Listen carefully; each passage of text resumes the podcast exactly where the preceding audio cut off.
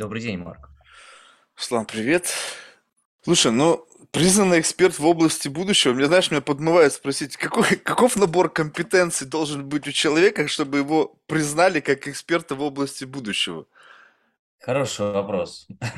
Будем, будем разбираться, наверное, сейчас. Давай. А, ну, наверное, тогда, раз уж мы начали, надо всех поприветствовать. Я рад всех приветствовать, тех, кто прямо Всех сейчас трех человек, которые это послушают. Уделяет этому время. Но, знаешь, не надо дисконтировать.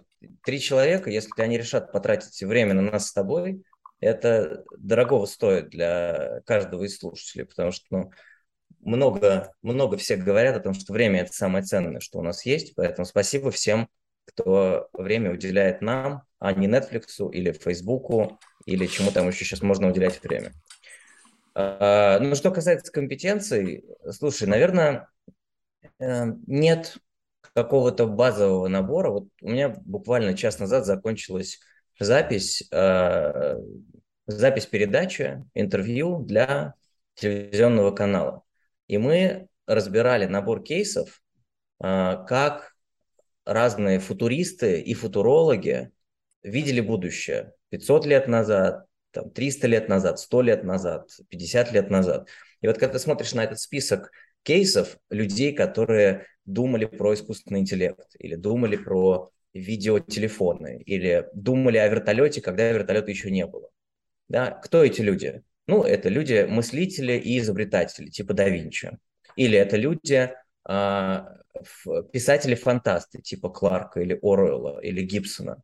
Или это люди, технологические предприниматели, да, там, того времени, изобретатели, предприниматели, может быть, просто богатые люди, которые готовы были э, на что-то сделать ставку. Или это журналисты, или даже вот фантастический просто кейс, немецкая компания-производитель шоколада в начале 20 века вкладывала в каждую шоколадку картиночки. Там было 12 картинок, и на этих картинках были изображены ну, какие-то изобретения из, из будущего, да, каким может быть мир. Вот они угадали там чуть ли не 10 из 12. Ну, здесь большой вопрос. Это потому что они такие молодцы? Или потому что потребители шоколадок или читатели Оруэлла или... Вдохновились. Э, ну, то есть вдохновились и пошли это делать. Поэтому мне кажется, что это не про набор компетенций, потому что он может быть очень разный, а это скорее про любознательность, про желание куда-то заглядывать, про желание формировать а, свой мыслительный процесс вокруг, а, вокруг того, чего еще сейчас нет. А, и, ну, мне кажется, важны аналитические способности, потому что нужно причинно-следственную связь выстраивать. Да? Там человек должен быть знаком с тем, что такое базовая логика.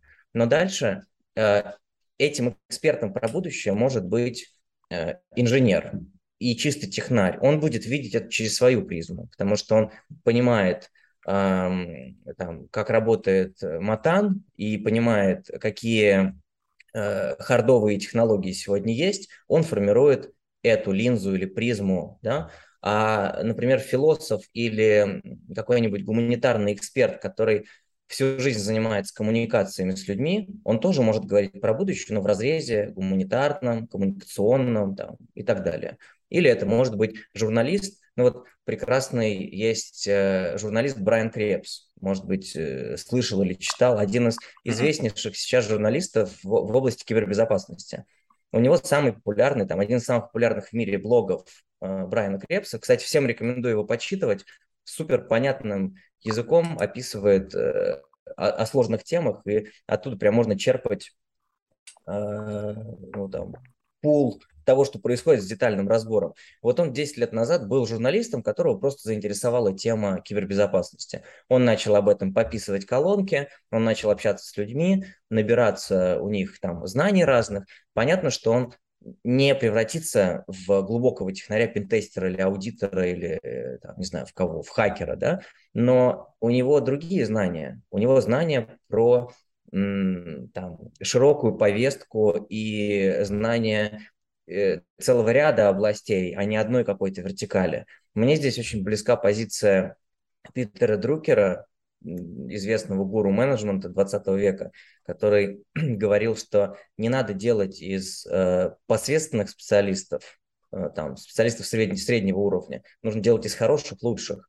Поэтому Брайан Крепс, он лучший в журналистике, но он был бы посредственным, может быть, программистом. Да, какой-нибудь э, инженер, который решает заняться прогнозированием, он будет лучший в области прогнозирования технологических трендов, но ему, наверное, не надо идти в геополитику. Там политолог, который начинает говорить о будущем, у него на карте мира совсем другие факторы и акторы, и взаимосвязи между ними. Поэтому, мне кажется, прогнозирование будущего, оно э, ну, это коллективный труд. За этим столом должны сидят, сидеть очень разные люди. Всех этих людей объединяет э, ну, какой-то навык, наверное, связанный с любознательностью, э, с позитивным социальным, желанием позитивно социально воздействовать, готовность к консенсусу и диалогу, но вторичное, абсолютно вторичное их бэкграунд и набор жестких навыков в первую очередь, да, потому что они способны, ну, если они способны коммуницировать, если их объединяет желание разобраться в том, что происходит, они будут друг друга сильно обогащать. Вот в этом смысле меня колоссально обогащают люди, максимально не похожие на меня. Я очень люблю общаться с людьми из мира культуры, искусства, кино, э, fashion. То есть те области, в которых я вообще ничего не понимаю, потому что эти люди живут вообще в другом мире, и когда они открывают рот и произносят несколько слов, я думаю, вау, люди так думают, как это круто. Они позволяют мне посмотреть на ситуацию вообще с другого угла. И э, в этом смысле общение с дирижером или с балериной, да, или с, не знаю, с э, каким-нибудь исполнительным продюсером нескольких фильмов, у которых там, у которого есть там, несколько тэфи, это меня обогащает колоссально, потому что я э, становлюсь э, немножко более развитым вот в этой части. И, и мне здесь очень нравится э, термин э, профессиональный дилетантизм. Мы э, можем смотреть очень глубоко в свою вертикаль, становиться глубокими экспертами в этой области а можем быть профессиональными дилетантами, способными погрузиться, ну, не глубоко, а немножко достаточно для понимания специфики, но сразу в десятки областей или в сотни областей. И тогда наша ценность не в том, что мы э, понимаем одну область или другую область. Наша ценность в том, что мы можем простраивать связи между очень разными доменами. Поэтому э, это, наверное, мои размышления вслух по твоему вопросу. У меня нет набора скиллов, типа учитесь этому и будете вот там. Но это скорее про мотивацию и какой-то внутренний огонь и искру. Ну вот так сложилось, что там и я, и те люди, которые со мной работают, у них просто исторические, точнее, исторически те люди, которые со мной в моей команде или там в числе близких партнеров, их точно объединяет любознательность, а, там, созидательность, их объединяет э, там, ключевая ценность в виде а, самообучения и образования на протяжении жизни, а, а те, у кого этого нет, они не попадают сюда, и они немножко отваливаются там по дороге, потому что ну, это вот тот мотиватор, который заставляет в этой теме э, копаться, разбираться. Так что, наверное, это в первую очередь про мотивацию, подход, э, может быть, тип личности какой-то. Вот про людей, которые, э, которые ну, про фантазеров в хорошем смысле, про фантазеров. Причем фантазеры-авантюристы. Ну, опять же, в хорошем смысле авантюрист. Нет, в хорошем, в хорошем. То есть, как да. бы, а что если? То есть, вот это же, как да. бы, то есть, потому что авантюризм это, а что если? То есть, если брать его в хорошем, как бы, семантику рассматривать положительную. Слушай, ну вот, я понимаю, как бы, что тут сложно. Как, я, понятно, что этот вопрос я не ожидал, что ты мне сейчас выдашь такой роудмэп, окей, вот, вот набор там характеристик, просто было любопытно твое рассуждение. Но тогда вопрос э, сузим, признанный. То есть футуристом, ну, получается, можно считать себя человек, который любит погружаться в разные дисциплины, экстраполировать это в будущее, мечтать, фантазировать, ну, в общем, общаться с разными интересными людьми, которые дают тебе более широкий угол обзора, расширяют, расширяют тебя, плюс круг единомышленников, которые как бы как некий сорс для информации, который вбрасывает в общий котел и как бы использует его в виде какого-то топлива для инспирейшена, да? Но признание, mm-hmm. вот признание, когда приходит, то есть когда э, твои суждения э, ну, о будущем, э, как бы с, время идет, и вот в этот момент ты там что-то сказал, и вот будущее подошло, и люди говорят, вот, вот Руслан же об этом говорил. Когда? Пять назад лет? Там, два дня назад? Угу. Либо там... Угу в начале своего пути. То есть вот вопрос вот этого, mm-hmm. что должна быть для, для признания внешняя валидация, а получается внешняя валидация может быть только тогда, когда что-то из как бы э, тво, именно твоих рассуждений. То есть как бы вот тут еще, подожди, даже прежде чем ты на этот вопрос будешь отвечать, я еще назад. Mm-hmm. Тогда mm-hmm. как бы просто вглубь сам же. Что, mm-hmm. что футуристы это сейчас какой общий вопрос, потому что не факт, что даже как бы это вопрос к тебе, а в целом. Угу. Говорят о будущем, что не описано в поп-культуре. Mm-hmm. Вот прямо вот такое, что даже, возможно, ты говорил, либо ты слышал, поскольку ты подключен достаточно многим источникам, говорят о будущем того, что я ну или кто-то другой, кто любит смотреть фантастику, читать фантастические кни- книги, не знаю, смотреть там какую-то поп-культуру, еще не слышал. Вот ты мне прямо говоришь, mm-hmm. и я такой, вау, вот этого я еще не слышал. Потому что mm-hmm. все, что ты говоришь, вот этот классный пример с обложками. Mm-hmm. Я не знаю, то есть сейчас можно просто взять какую-нибудь литературу и начать просто ее описывать и говорить, что это будущее. И есть вероятность, что из множеств проз... Э, гипотез, которые прозвучат, одна или угу. две или три выстрелят, скажут, ну вот же, я же говорил об этом. А то, что там 99.9 не совпало, ну, как бы, извините, просто угу. все об этом забыли. Кто знает? Да, да, ты прав. Но здесь, мне кажется, сразу несколько вопросов. Там один вопрос, который я слышу, а что есть мерило успеха? Да, как оценить, что этот молодец, а этот не очень молодец? Mm. И, для, наверное, для каждого это разное. Для кого-то это может быть там количество э, угадываний в игре в угадайку. Для кого-то это, наверное, там способность говорить с большим количеством людей и заставлять их задуматься о чем-то. Для кого-то это э, не количество людей, там, массовый там, стадион, да, который пришел тебя послушать, но это про узнаваемость, это про количество лайков, это про то, что ты становишься селебом в этой области, да, а для кого-то это, наверное, в количестве учеников, которые у тебя есть люди, которые идут за тобой, потому паства. что они рассматривают, ну, опять же, паства в смысле э, учеников, подаванов, э, юных э, мыслителей, которые к тебе э, относятся как к учителю, и ты можешь повлиять на их жизнь, потому что они могут... Ну вот у меня просто есть, наверное, по каждому из этих сюжетов есть какое-то суждение и какой-то там traction. Там, с точки зрения угадаек, а, опять же, я как футуролог имею колоссальную роскошь э, в виде компании, в которой я управляющий партнер, и компания занимается аналитикой, и с утра до ночи все ребята, которые работают в компании, занимаются аналитикой. Поэтому я имею не 40 часов в неделю на размышления о будущем, а сотни часов в неделю, потому что я просеиваю кристаллизованное знание и получаю некий дайджест всего того, что происходит. Это накладывается на мою картину мира, и дальше есть Руслан, а, эксперт, говорящая голова, спикер, консультант, кто угодно, но за ним стоит а, там, команда профессиональная, которая его постоянно подпитывает.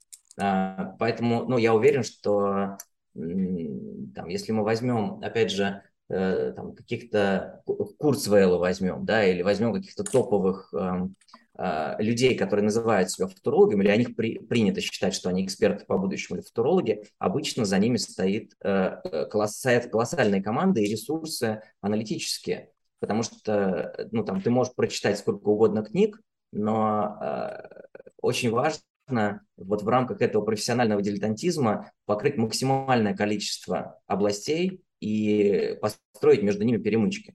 Это там про количество угадаек. С угадайками у нас, как у компании, все классно, и мы прям ведем учет э, угадаек. Э, ну, там, опять же, наши угадайки это не на уровне вертолет будет, значит, на реактивной тяге или с тремя винтами или еще что-то. Наши угадайки, они все имеют там причинно-следственную связь определенную. Я тебе сейчас приведу какой-то пример, просто для того, чтобы стало попонятней. Второе про а, узнаваемость, про селеб, э, статус э, и так далее. Э, ну вот у меня были э, выступления на уровне стадионов. Это, с одной стороны, там тешит самолюбие, но я человек скромный. Мне, для меня, наоборот, это там колоссальная ответственность, потому что когда там одно дело ты говоришь с сфокусированной аудиторией топ-менеджеров или детей, или родителей детей, да, и ты понимаешь, какой набор проблем их, э, э, их объединяет, на каком языке с ними говорить, э, какие тезисы им нужно пробросить. Совсем другое, когда у тебя 10 тысяч человек, очень разных, всех возрастов, всех поколений, всех там, я не знаю, полов, профессиональных бэкграундов, чего угодно. Как им донести мысль, чтобы она была ценной для них, и это не была вода, чтобы она была универсальной для них, и чтобы у них в голове что-то поменялось, чтобы они ушли. А, ну, там, для меня самая большая ценность, если человек уходит и говорит, да, я сегодня научился чему-то новому. Или я начал думать, вот это вообще самое крутое, когда я не просто узнал что-то новое, а я начал думать о чем-то старом по-другому. Ты э, помог мне сформировать новую картину мира. Вот это супер ценно. А, э, и э, там в этом смысле э, человек селеб с большой паствой или с большим количеством фолловеров, или с большим количеством, с большой узнаваемостью, он не всегда, э, он не всегда интеллектуальный, он не всегда э, осознает ответственность за свои поступки. Возьми там популярных блогеров, которые гонятся за лайками, но при этом не отдают себе отчет в том, что после того, что они что-то сказали, люди пойдут и, и будут э, причинять себе вред, например или пойдут и не станут лучше, а будут, не знаю, абьюзивными какими-нибудь, да, или станут ненавидеть больше, а не любить больше. Вот это вот тот фактор социального воздействия, о котором я говорил. Для меня он важен. Для кого-то он не важен, а важна цифра под количеством, да, цифра под фотографией, или цифра под сторис, или цифра под YouTube, э, да. И третий вопрос – это влияние на каждого конкретного человека. Вот мне ничто не доставляет больше удовольствия, чем когда, ну, наверное, здесь там есть несколько сценариев, но приведу тебе один пример. Там, когда ко мне подходит э, молодой человек или девушка, который находится явно на этапе выбора. Обычно это либо школьники, которые идут в университет и выбирают путь, либо университет и э, там, выбор карьеры – вот когда ко мне подходят и говорят, Руслан, я слушал твои лекции, или мы с тобой общались, или там я был с тобой на проекте, теперь я точно знаю, чем я не хочу заниматься. Или теперь я, я хотел быть этим, а теперь я хочу быть этим. Вот это очень круто, потому что э, э, у человека, который занимается делом по душе, у него гораздо больше шансов стать счастливым. Так что э, для меня, наверное... Ну, тяжела вот ли ноша? Фактор брать ну, ответственность Слушай, не... за вот этот вот как бы, ну подожди, э, у тебя, ты делаешь пуш. Вот представь себе, что вот неважно, то есть тут нужно, кстати, еще разобраться, где во всем этом ты.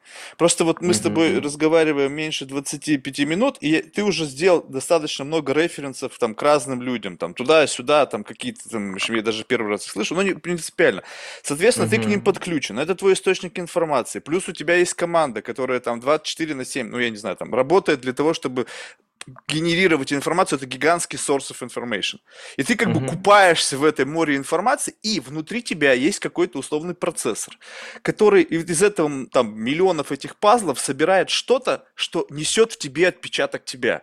Вот как бы в конечном итоге ты переработал это, и, и из твоего рта вылетел какой-то Руслан, но на какой процент Руслан? Сто процентов, Руслан, mm-hmm. вряд ли, потому что ты уже работаешь с информацией, которая родилась не в твоей голове. Соответственно, там Руслан на какое-то количество процентов. Ты, получается, как некий интерфейс, который транслирует какой-то коллективный набор знаний, и плюс оно как бы с примесью mm-hmm. тебя, и люди, слушая это, говорят, так, слушай, Руслан, а ты, получается, делаешь как бы такой, как некая гравитация, некая сила Руслана, которая вот, у меня есть траектория моего жизненного пути, она непонятна, то есть Сейчас не берем в расчет того, что это какой-то там destination, да, это я как бы, знаешь, отсутствует у меня свобода воли, но неважно. И ты делаешь... Получается, я со своей траекторией пути, которая была в рамках моего mindset а, того environment, в котором я рос, может быть, она неправильная, хер его знает, понятно, mm-hmm. может быть. Но ты делаешь раз, и вот он пошел небольшой угол, достаточно пару градусов для того, чтобы ты со своей mm-hmm. траекторией и на long run ты окажешься в совершенно другом месте. И вот тебе mm-hmm. чувак или там девушка говорит, слушай, Руслан, спасибо. В этот самый момент, вот лично, я не знаю, у меня таких случаев не было, ну, блин, конечно, кого, я дебил, кого я могу на какой-то путь истины наставить, но вот в целом, вот у меня бы возник вопрос, а в этот самый момент mm-hmm. тяжела ли ножа? Ты же, получается, берешь mm-hmm. ответственность за судьбу. Получается, на основании твоих умозаключений кто-то берет и говорит, блин, будущее-то вот оно там. Туда надо идти. Руслан, ты прав. И получается, что он как бы берет и начинает жизнь с жизнью, в которая инфицирована твоими мыслями. Ну, в uh-huh. хорошем смысле. То есть, я не знаю, может быть, действительно ты правильно подтолкнул, и в будущем все, все, кто этот путь пройдут, но это будет в будущем. Мы в настоящем, и хрен его знает. Хороший вопрос. Э, я не, не стараюсь давать рекомендации, слушай, ты во всем не прав, а на самом деле все будет так. Но это надо быть совсем оголтелым, Я понимаю. безответственным. Нет, я, я, я, я, я таким не считаю. Просто дело здесь не в этом. Дело в том, что когда люди... Ну, то есть, это ты в это веришь. Я ведь не говорю, что ты это ради продаж, там, ради стадионов. Сейчас я в, этот, в эту историю даже не хочу идти, потому что это неинтересно. Mm-hmm. А просто сам mm-hmm. факт того, что любое сказанное убедительно, причем там наверняка есть классная логика, там наверняка офигительные вы смысловые мосты строите, когда он закрывается, лендится, и там все люди ну, как бы так, ментально кончают, uh-huh. да, и это, это как бы аттрактив, это, это завораживает, это, это увлекает, но это uh-huh. все продукт вашей, как бы, инженерии, она призвана, чтобы она вот такое классное было, и вы сами, когда это создаете, наверняка сами кайфуете. Уж если вы люди, которые, по сути, ну, купаются в этой информации, и вы постоянно сталкиваетесь с этими классными смысловыми мостами, и вы получаете удовольствие от своих же самых умозаключений, обычный лют, он просто как бы, ну, он выпадает в осадок. Я понимаю, что это может триггернуть. Окей, ну давай разберем прямо на примерах. Я думаю, все зависит от постановки задач, которую мы решаем. Да, и я, как э, э, эксперт, спикер, ментор, кто угодно, могу решать ряд задач. И мы, как компания или команда, можем решать ряд задач. Там первый тип задач – это консалтинг. К нам приходит клиент и говорит, у нас есть вот такая задача, а, помогите нам выбрать правильный путь. Дальше это абсолютно понятное консалтинговое упражнение, в рамках которого мы, аналитики, и на той стороне умные люди, способные потреблять информацию, закончившие MBA э, и так далее, дискутируют вокруг тех материалов, которые мы нашли. Здесь, наверное, э, ну, им тоже нужно поверить в то, что консультант, то, что консультант рассказал, оно достаточно логично и убедительно. Если мы сейчас не ставим вопрос о фактах и достоверности источников и так далее, все хорошо. Источники достоверны, логические связки простроены, и мы играем в такую дата-дривенную гадайку, в которой в карте клиента появляется чуть больше элементов пазла недостаточных. Да? Вот картина не сформирована. Более того, этот стол с пазлом постоянно трясет, потому что черные лебеди вылезают, ковид здесь там чего-то там, возникают какие-то истории. Этот пазл постоянно трясет, мы приходим, и э, клиент говорит, вот все трясет, у нас самая главная часть вот здесь. Помогите нам хотя бы эту картинку устаканить. Мы смотрим на этот пазл, добавляем туда нужную фишечку и вместе а, оцениваем, насколько оно там sustainable или не sustainable. И это тоже футурология, она data-driven, но она призвана решить конкретную клиентскую задачу. Запускаем новый бизнес или нет? А, куда вложить деньги? А, насколько, там, не знаю, рынок созрел для продукта X. Там, это может быть э, уровень кастдева, это может быть уровень... Ну, это консалтинг. То есть, почему тире футурология? То есть, ну, как бы понятно, что любой консалтинг стратегический, он направлен в будущее. Получается, любой стратегический консалтинг, направленный в будущее, можно называть футурологией. Это просто как бы, ну, Но что, ну, семантика я, для, для, для, для красного я, словца. Нет. Я думаю, что просто невозможно говорить о будущем, не имея футуролога за столом. А... Мы можем говорить. Э, то есть футуролог должен быть, если ты хочешь э, Получается, это специфический человек, понимаешь? То есть вот тут вопрос. Тогда мне, представь себе, за столом, извини, что я перебиваю, просто мне очень важно. Давай, давай. Вот за столом сидят люди, консультанты по стратегическому развитию. И один из них, ты сказал, должен быть футуролог. Тогда получается, есть разница между, там, не знаю, там, пятизвездочным героем, там, MBA, там, Гарвард, там, Принстон, неважно кто, там, какой-нибудь суперовелик, который работает в должности стратега по там, бизнес-девелопменту, стратегическому развитию, либо customer development, не принципиально. И что-то его отличает от футуролога. Значит, вот эта вот какая-то разница, это как раз возвращаясь к первому вопросу о том, каков набор скиллов. Ведь, по сути, этот человек может быть в соответствии всем тем характеристикам, что ты описал. Он может быть любопытным, он может разбираться в информации, он может ее анализировать, но почему-то он не футуролог. Тогда, получается, ну, есть что-то, что, как бы, что это, бейджик? Или что-то еще есть? В данном случае кажется, что за этим столом футуролог – это инструмент для консультантов, которые формируют стратегию. Mm-hmm. Если мы говорим про стратегический mindset. консалтинг, футуролог, он про то, что привнести mindset, поставить правильные вопросы, задать их, а, определить факторы, которые влияют на принятие решений, а, посмотреть на полноту, насколько мы учитываем это, не забыли ли мы вот то. А, может быть, вбросить что-то, что начнет вариться, и этот суп превратится немножко в другое блюдо, потому что без, без этой специи это было бы там блюдо один, а мы немножко приправили футурологической специей, и это появилось совсем другое блюдо. И то блюдо, и другое можно съесть и получить от этого удовольствие. Просто вопрос, мы к чему хотим прийти? Вот если этот разговор про будущее, эта специя нужна, потому что mindset э, должен быть другой. Я с этим очень часто сталкиваюсь, когда мы общаемся одновременно с топ-менеджментом и с собственниками. У собственников стратегическое видение, у топ-менеджмента тактическое видение. А, собственнику важно понять, например, а, его дойная корова сколько еще проживет. Не нужно ли ему ее пристрелить прямо сейчас и заниматься чем-то еще. Или не нужно ли крольчатник рядом с этой дойной коровой э, завести, чтобы к тому времени, когда корова сдохла, крольчатник уже там раз, размножились кролики, да? Или не нужно ли вообще э, забить на сельское хозяйство в э, метафоре коров и в космос полететь? Вот это про человека, который должен принять стратегическое решение, нести бремя этого решения, и ему инпут футуролога, который поможет поговорить взвешенно и системно о будущем, важен, потому что он должен себя найти там, в том мире, которого пока нет, и потом ретроспективно вернуться обратно и строить туда мостик. Для топ-менеджмента есть только дойная корова. Ее нужно колоть антибиотиками, делать ей массаж, продлевать ей жизнь, потому что от этого зависит бонус топ-менеджера, э, решение его KPI там, и так далее. Поэтому кажется, что взгляд в будущее, он все-таки средний или долгосрочный, и он э, про э, большее количество факторов, чем есть в данной индустрии. Да, когда мы говорим не только о том, что происходит в этой индустрии, а мы говорим максимально широко о всех тех факторах, которые влияют на то, что будет происходить в этой индустрии через 10 лет. Я приведу пример здесь, эм, может быть, с ним станет э, там, чуть-чуть понятнее. И мне этот пример, э, ну, когда мы накопали вот эту связку, эту аналитику, это прям, во-первых, там какой-то эталонный образец для моих ребят, к чему мы стремимся.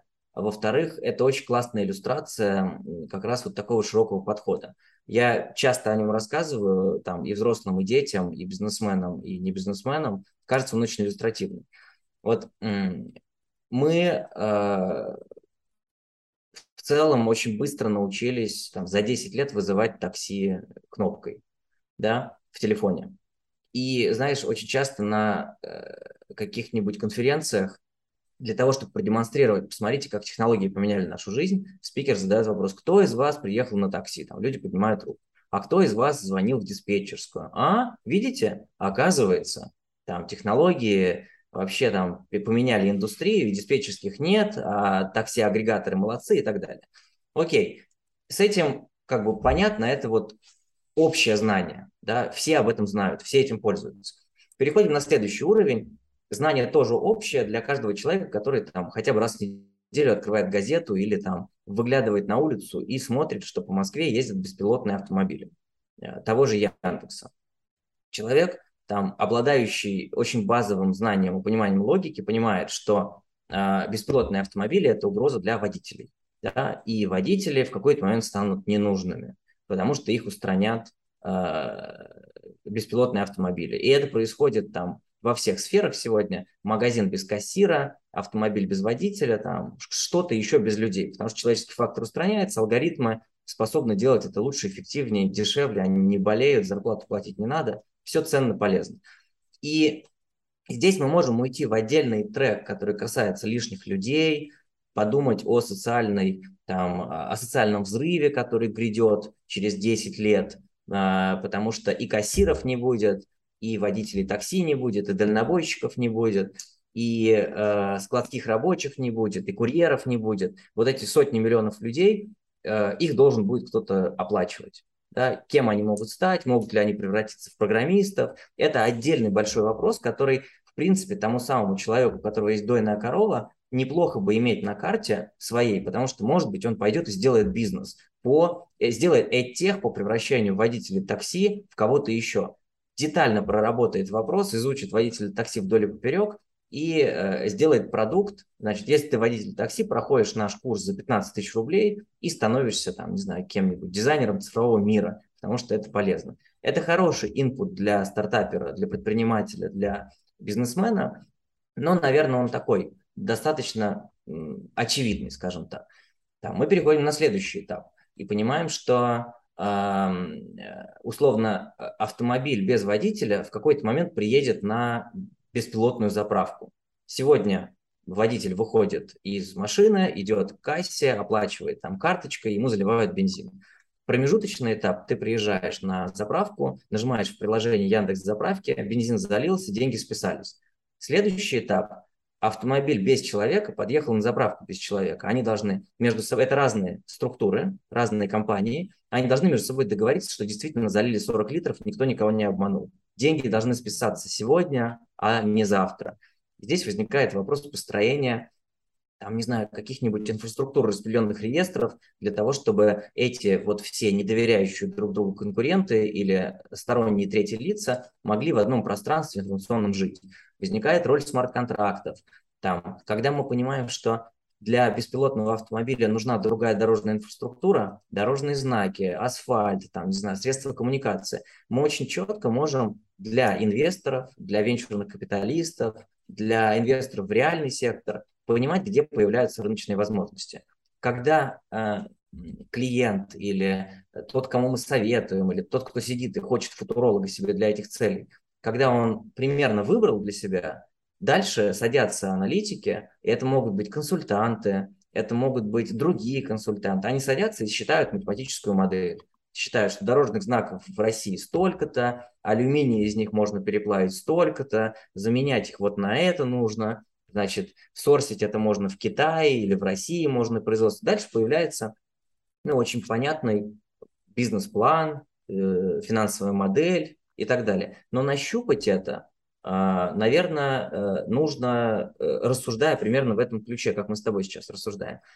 Поэтому там условно и для технологических предпринимателей понимание, какая инфраструктура должна быть, и для нетехнологических предпринимателей, которые занимаются куплей-продажей БУ автомобилей, неплохо бы понимать, в какой стране искусственный интеллект а, значит, разрешат вводить э, вместо, искусственному интеллекту разрешат вводить вместо водителя, будет правильное э, законодательство, которое это все разрешит, и как это соотносится со стратегиями искусственного интеллекта там, в Голландии, в Бельгии, в Восточной Европе и в России.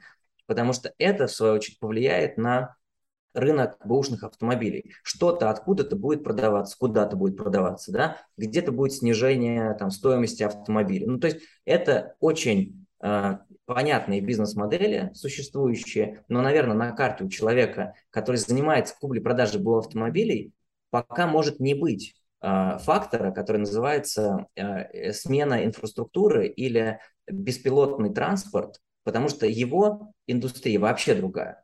Вот неплохо бы на эту карту положить этот фактор, которого раньше не существовало, а теперь он появляется, может драматически поменять его мировосприятие и позволить ему либо увидеть новую возможность, либо избежать какого-то риска, потому что когда это произойдет, мы видим, что сегодня мир устроен так, что за год может произойти пересборка вообще полная целой индустрии. Сейчас просто шаг в бок. Когда ковид пришел, э, мы перестали ходить в магазин. и курьеры Я стали 10 приходить лет до этого перестал ходить, так что, знаешь, это как бы отдельная история. Это просто, мне Но кажется, для тех, кто, ну, не, ну, не понимали они, что на самом деле это бред.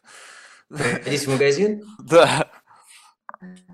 Ну, э, это к вопросу о нужности магазинов. Ты был, наверное, early адоптером нехождения в магазин, а потом э, нехождение в магазин стало масс-маркетом, и мы Знаешь, это было не поэтому. ходить. Просто я был один из младших, ну, если не считать сестру, и меня всегда в магазин посылали. Думаю, да вашу же мать, как мне это надоело. И как только, когда я понял, эмигрировав в Америку, что там есть опции, там, food директы, по-моему, первые какие-то были такие, Мгм, еще. Я подумал, о, вот оно, вот оно, ничего не надо, вот там Дорман принес, у тебя у двери все это стоит, все классно. мгм. Это не, это просто Ну, понимание удобства, это не какой-то там вижен, там, это лень. И когда кто-то нашел окей. инструмент для борьбы с ленью, слушай, вот я я просто, знаешь, к, к чему хочу разворот? Тогда получается, исходя из того, что ты говоришь, получается так, что вы идете бок о бок с предпринимателями, которые, возможно, ну, в, в- в порыве там, либо там под воздействием какого-то инсайта, там, какой-то музы, видят что-то, что, возможно, сшивает разные какие-то, ну, аспекты жизни, делает их более удобными, эффективными, опять же, в погоне за максимальной как бы втиснуться и где-то извлечь прибыль. И вы, получается, следите за всем тем, что как бы что за этим по- по- пойдет. И когда условно формируется некий консенсус, ну то есть, скажем так, вы как, как одна из ну, как бы элементов вот этой системы, которая анализирует рынок. Консалтинг, он как бы вот такой, он, он всегда за всем следит. И как только об- Мгм. получается некий консенсус, получается в этот самый момент можно считать это днем создания будущего.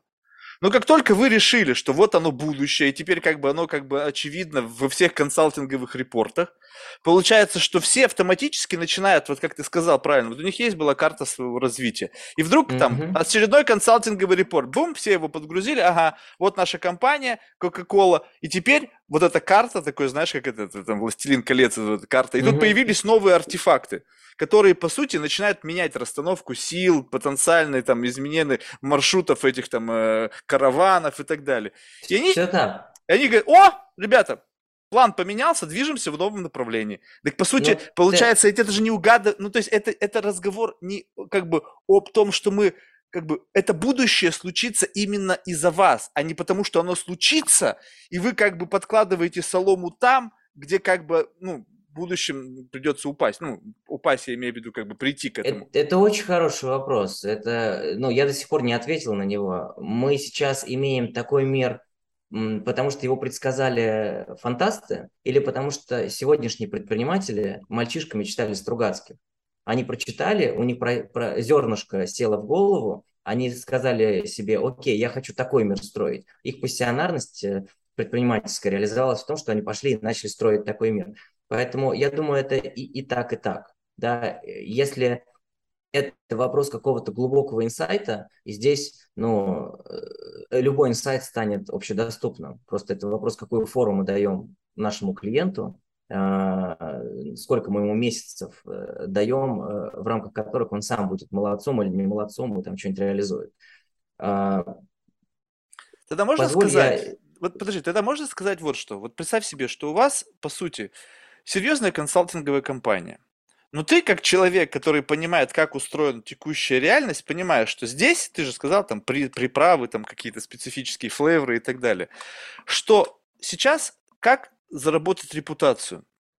Нужно каким-то образом увеличить охват. То есть ты, по сути, ты можешь говорить очень умные вещи, но если у тебя вот такой рупорок, и ты пи-пи-пи-пи-пи-пи, тебя никто не слышит, ну, как бы э, э, разговора о подтверждении внешней валидации твоих умных мыслей, ну, наверное, не будет. Потому что, ну, я, я Мгм. верю, что можно, конечно, если ты очень талантливый, очень умный, то как бы мир увидит тебя вне зависимости от этого. Но что-то в последнее время я в это не верю.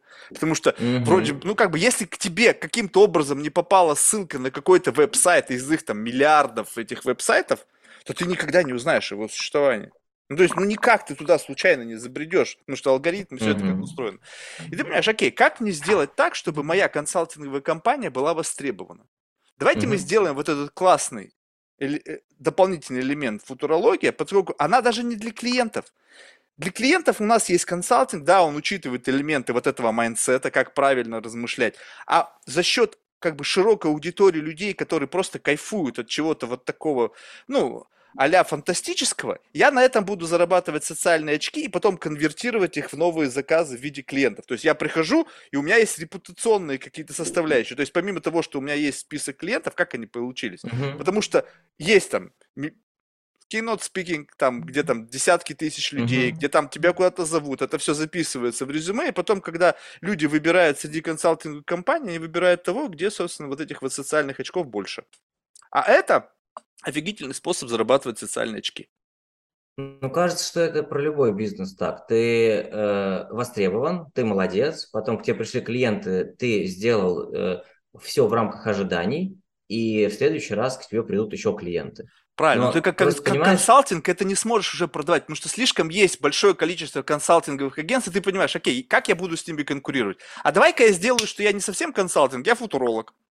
Отлично. Ну, я, я понимаю, о чем ты. Наверное, это логично, потому что это возможность отстроиться от конкурентов.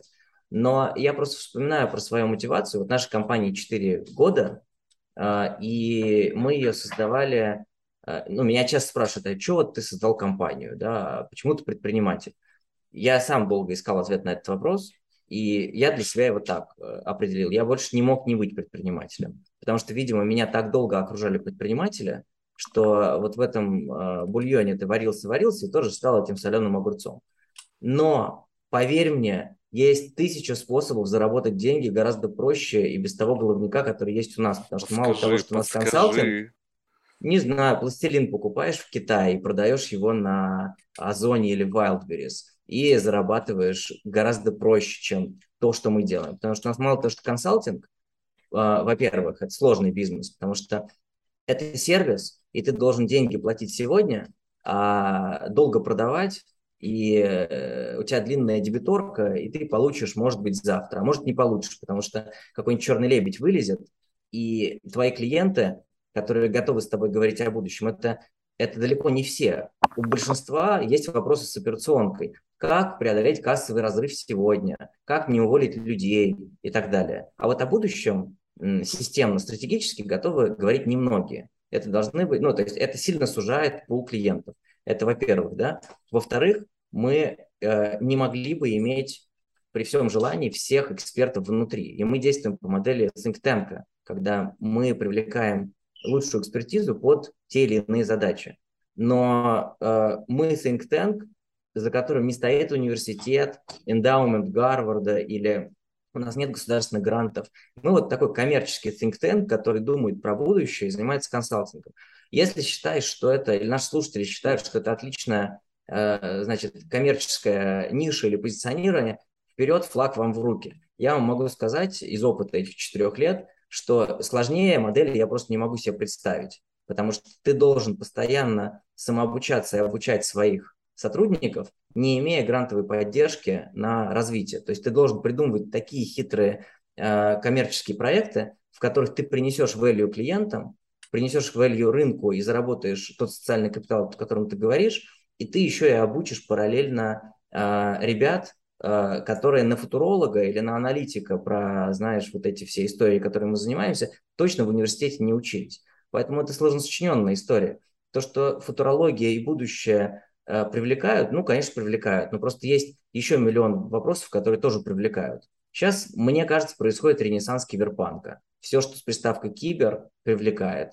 Э, но, понимаешь, на технологии есть мода, и вчера Цукерберг сказал про метавселенные, все побежали в метавселенные, стали строить свои метавселенные. Любая компания, которая занималась с развитием социальной сети, компьютерной игры, кем угодно, она теперь называется метавселенной, получает бабки у венчурных капиталистов. Завтра кто-то скажет что-то еще, и мода поменяется. Про ну не кто-то, а вот масштаба будем... Цукерберга, понимаешь? Это вот тут же понятная логика. Цукерберг сказал, у него 3,5 миллиарда адептов. Даже если возьмем, что это на какое-то количество мозгов ляжет, и они станут early adopters, там понимают, что там моментально появляется гигантский рынок.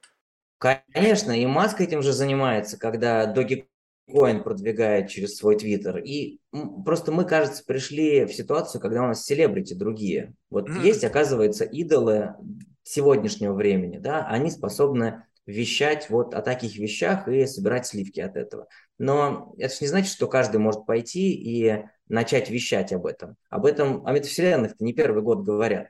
Но для того, чтобы это пошло в мейнстрим, и все об этом узнали и захотели, а может быть, даже если знали, нужен был толчок в виде Цукерберга, потому что это сигнал для инвестиционных банков, венчурных фондов и family офисов заливать туда деньги. И все понимают, что деньги будут заливаться, поэтому нужно на ранних раундах э, туда заходить.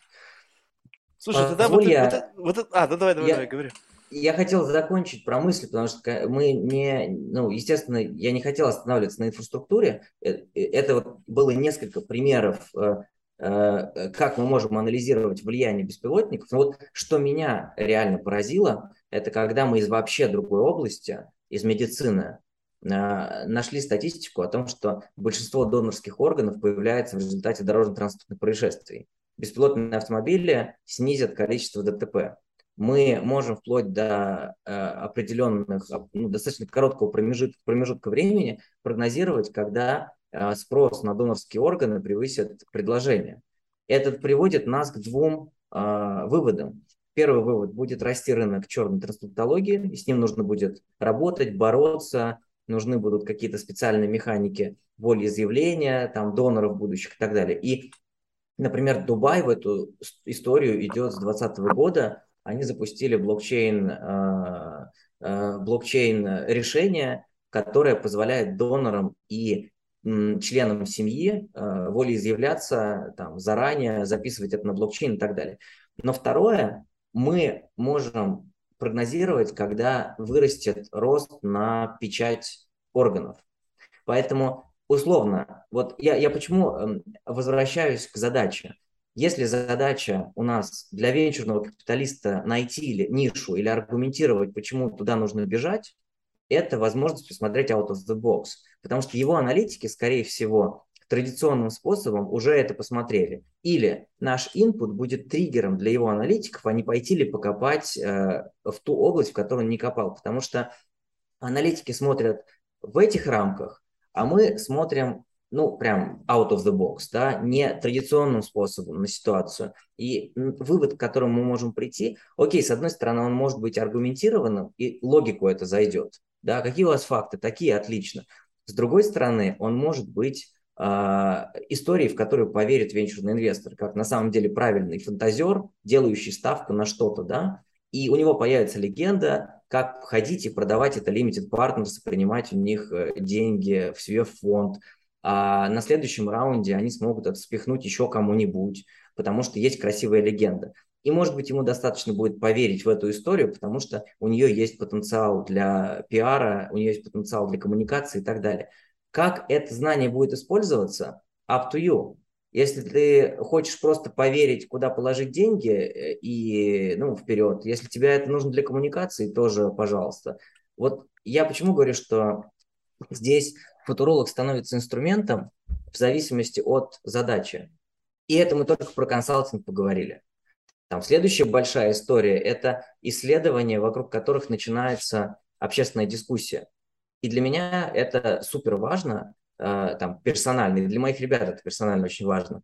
Я уже неоднократно слышал от моих аналитиков, там, которые, не знаю, э, ну, у нас очень молодая команда, и некоторые ребята это там мои студенты, потом они превращаются в моих стажеров, потом они остаются, превращаются в аналитиков и растут, потому что их тема увлекает. Вот я от них неоднократно слышал э, фидбэк, что типа в другом месте я не смог бы донести мысль до каких-то лиц, принимающих решения на уровне страны, например. Потому что э, в некоторых случаях э, для некоторых людей важно таким образом позитивно влиять на мир, а, ну, потому что там, смотри, у нас нет большого количества денег, которые мы могли бы пойти и потратить на благотворительность. Или у нас нет огромного количества ресурсов, у нас там не работает 100 тысяч человек, и нам не нужно заботиться о 100 тысячах человек, да, как у крупных корпораций. Но как мы можем позитивно влиять на мир? Мы можем, наверное, советовать и подсказывать, и помогать разбираться в этом пазле тем, у кого есть 100 тысяч человек. Потому что косвенно мы можем влиять на их э, благополучие. Или мы можем влиять на то, что в стране будут использоваться какие-то передовые наработки, потому что мы изучили лучшие практики, а, отсортировали, значит, статус-кво, и дальше люди, которые принимают решения, принимают решения самостоятельно, но из более полной картины, нежели у них была до нашего включения. И это очень драйвит, потому что э, это, ну, там, не знаю, способность э, созидать интеллектуально. И вот приведу пример э, исследования, которое для меня сейчас там, в этом году супер важно. Мы провели анализ киберрисков для детей и подростков. Мы проанализировали больше 700 источников, мы сформировали набор рисков, а, описали детально, там 20 с лишним рисков, мы проанализировали несколько сотен решений, а, которые с этими рисками работают, программ, а, инфраструктурных решений, патентов, исследований, изобретений, сделок по слиянию и поглощению. Ну, то есть все, что касается этих рисков, мы попробовали инвентаризировать и наложить друг на друга. И мы увидели те области, в которых а, проблема острая, но с ней мало работают, потому что она не хайповая, например, да, но она от этого менее важной не становится. Или те темы, в которые все бегут, но там и так все хорошо. Попробуйте направить свои усилия вот сюда. И этот отчет, он, там, он всем доступен благодаря тому, что это широкое партнерство в рамках э, Альянса по защите детей в интернете, благодаря э, тому, что э, наш партнер э, Ростелеком эту тему, э, этой темой решил заняться. Вот наш вклад сюда – это создать пространство для дискуссии, потому что э, мы сформулировали некоторые рекомендации для участников рынка, где Некоммерческие организации могут заниматься этим, а государство может заниматься этим, а институты образования вот этим, а технологические предприниматели вот тем, а эти вот этим. И по-хорошему те, кому эта тема не безразлична, которые являются стейкхолдерами вокруг этих процессов, они могут посмотреть в эти данные, найти бенефиты для себя и пойти делать полезные штуки. Да? Вот наша роль здесь, наверное, закончилась, э, потому что мы создали некое знание, попытались сделать его доступным, ну, сделали его доступным всем, и дальше мы популяризируем его, мы о нем говорим. У нас за этим коммерческого интереса нет. Но так как тема э, важна, она социально нагружена, она мне не безразлична, потому что там для меня тема и детства, и кибербезопасности имеют значение. Мне важно, чтобы люди вокруг этой темы думали. Э, и это второй пример результатов нашего труда, он может быть про то, что мы просто создали знания, которого раньше не было. И... Слушай, ну а какие неочевидные риски? Просто мне любопытно. Я вот не читаю отчет, просто хочу понимать. Вот, ну, то есть у меня есть какое-то представление э, о, о возможных рисках. Ну, то есть какое-то мое вот личное. Какие? Расскажи, когда, когда я задаю тебе там тему киберриски для детей и подростков, что у тебя в голове возникает на этот счет? Ну, давай начнем с того, что я как бы никогда на эту тему особо не рефлексировал, но первое, что влетает в голову, это просто когда я наблюдаю за э, игрой, причем это у меня началось еще тогда, когда, возможно, об этом вообще никто не думал, появлявшиеся первые приставки, и я видел, как мои друзья играют, я понимал, что это нездоровое поведение, это система взаимоотношений между вот с этим телевизором, там, джойстиком, это какая-то, ну, то есть, э, ну, это, это нездорово, и если это будет продолжаться, то в какой-то момент под воздействием вот этого постоянства выработается какая-то специфика, ну, специфика моделей поведения, каких-то логики причинно-следственной связи, поведенческие тупики и так далее. Ну, mm-hmm. что очевидно из всего остального, люди разучились общаться. То есть mm-hmm. не умеют. То есть, mm-hmm. я ну, не знаю, я просто э, помню свое детство и какое-то юношество, и ну, у нас же не было ничего, никаких ну, гаджетов. Ну что там, какие гаджеты? Ну, у кого-то когда-то появился компьютер, но, в общем-то, мне особо это интересно никогда не было. И общение mm-hmm. было каким-то настоящим. То есть оно не было mm-hmm. на уровне заготовок, как люди выражали свои мысли и так далее. А сейчас, в силу mm-hmm. того, что сократилась, как увеличилась частота этих коммуникаций, сократилось количество символов этих коммуникаций, mm-hmm. люди стали не говорить о своих мыслях, а делать какие-то теги, которые призваны только как бы улучшать их социально подключенный вот этот аватар. И все. Но это же не настоящее mm-hmm. общение. Они между собой не общаются. Общаются между собой какие-то вот эти вот э, внешние аватары, которые, ну, зарабатывают социальные очки, а что там внутри происходит, совершенно не важно. Ну и в конечном mm-hmm. итоге это просто, ну, несмотря что это Connected People был лозунг, да, в создании там Facebook, это полнейший mm-hmm. дисконнект. То есть э, именно не дисконнект с точки зрения обмена информацией, а дисконнект с точки зрения общения между людьми. Я общаюсь не с тобой, я общаюсь с какой-то штукой, которую ты создал и наделил определенным набором характеристик.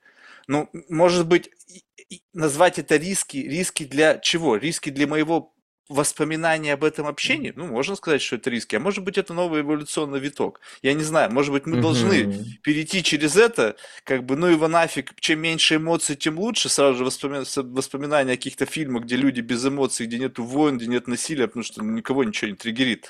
Я не знаю.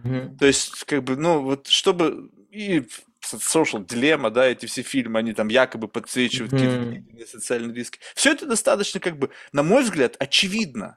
Ну, то есть, как, бы, как будто бы уже встали на этот путь, и вопрос что? Теперь, когда мы на этом пути, где очевидно, что вот, ну, там, явно будет не то, как это было, но для кого? Для нас, для наблюдателей, мы просто знаем, для нас мир разделен на до интернета и как бы после интернета. Для детей, угу. которые сейчас растут, этот риск может наблюдаться только их родителям, потому что что-то мой ребенок ведет себя не так, как я. Он не бегает во дворе и не пинает банку.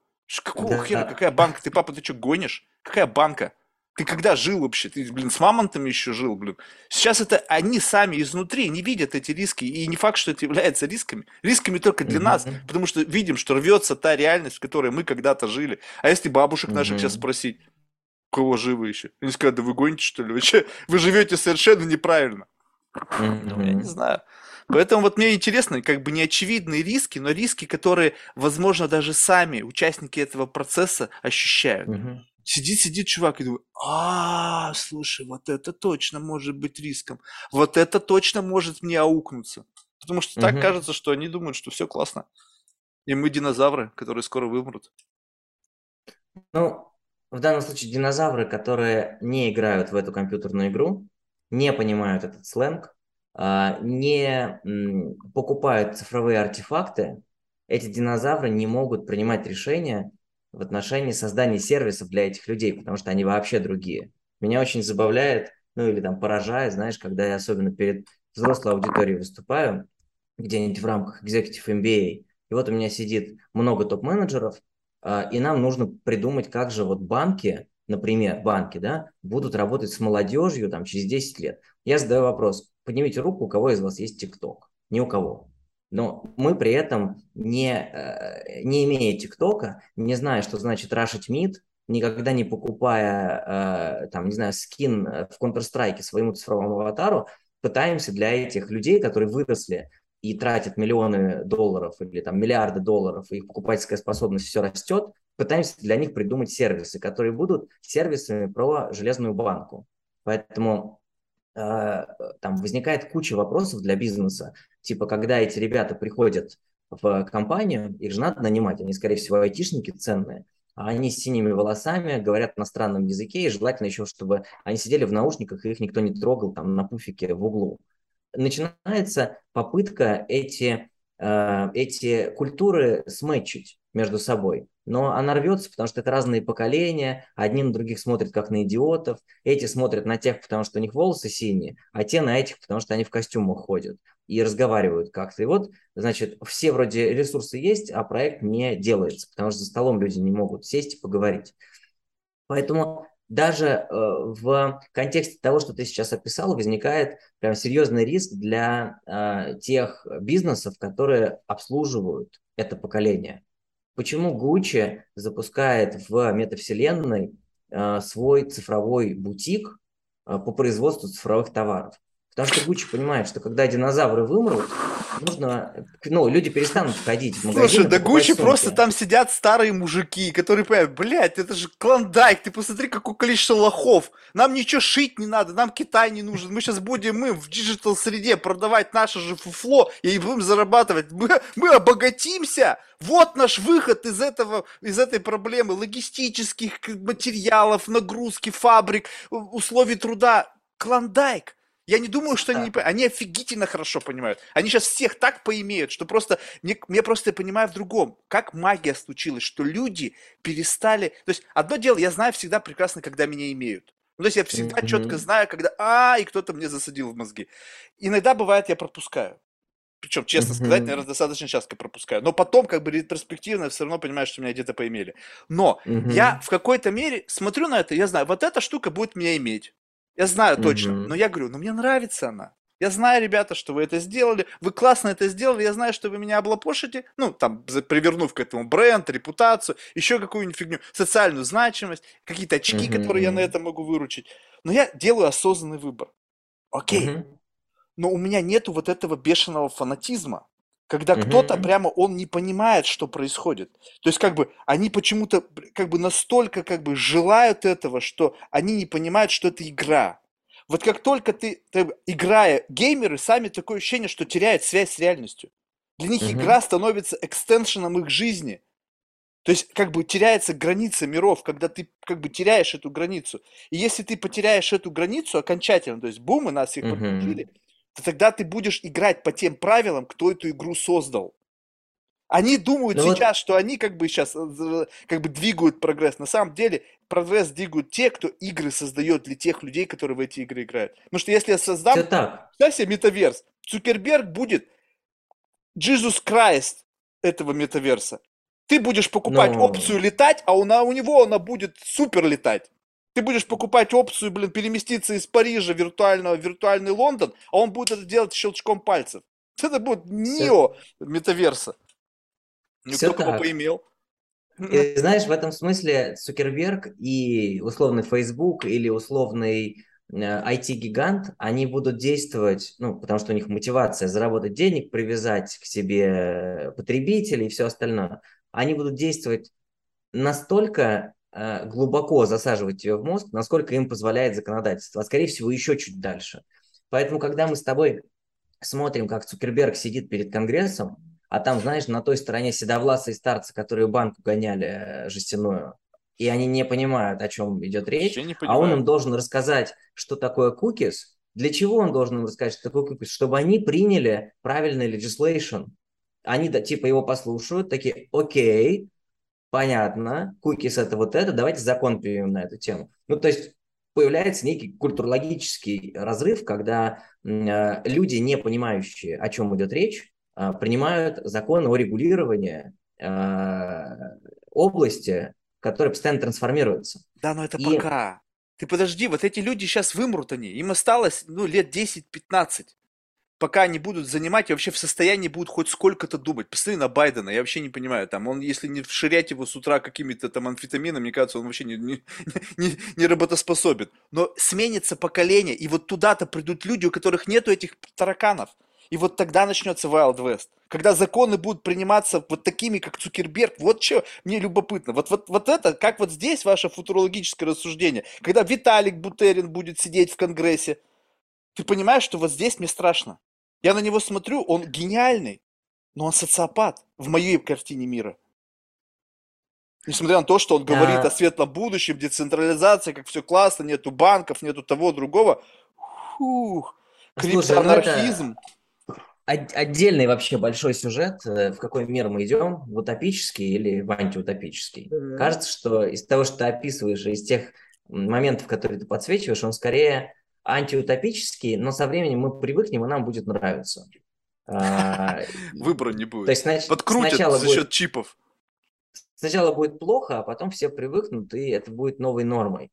В принципе, то же самое происходило там с ограничением гражданских прав да, со временем или с вопросами там э, surveillance со стороны государства. Ну, возьми, возьми интернет середины 90-х. Это был абсолютно дикий запад, в котором была любая информация, никакого регулирования, полиция не знала, как э, там, кого вычислять, но и денег там не было, и никому, кроме гиков, это было не нужно.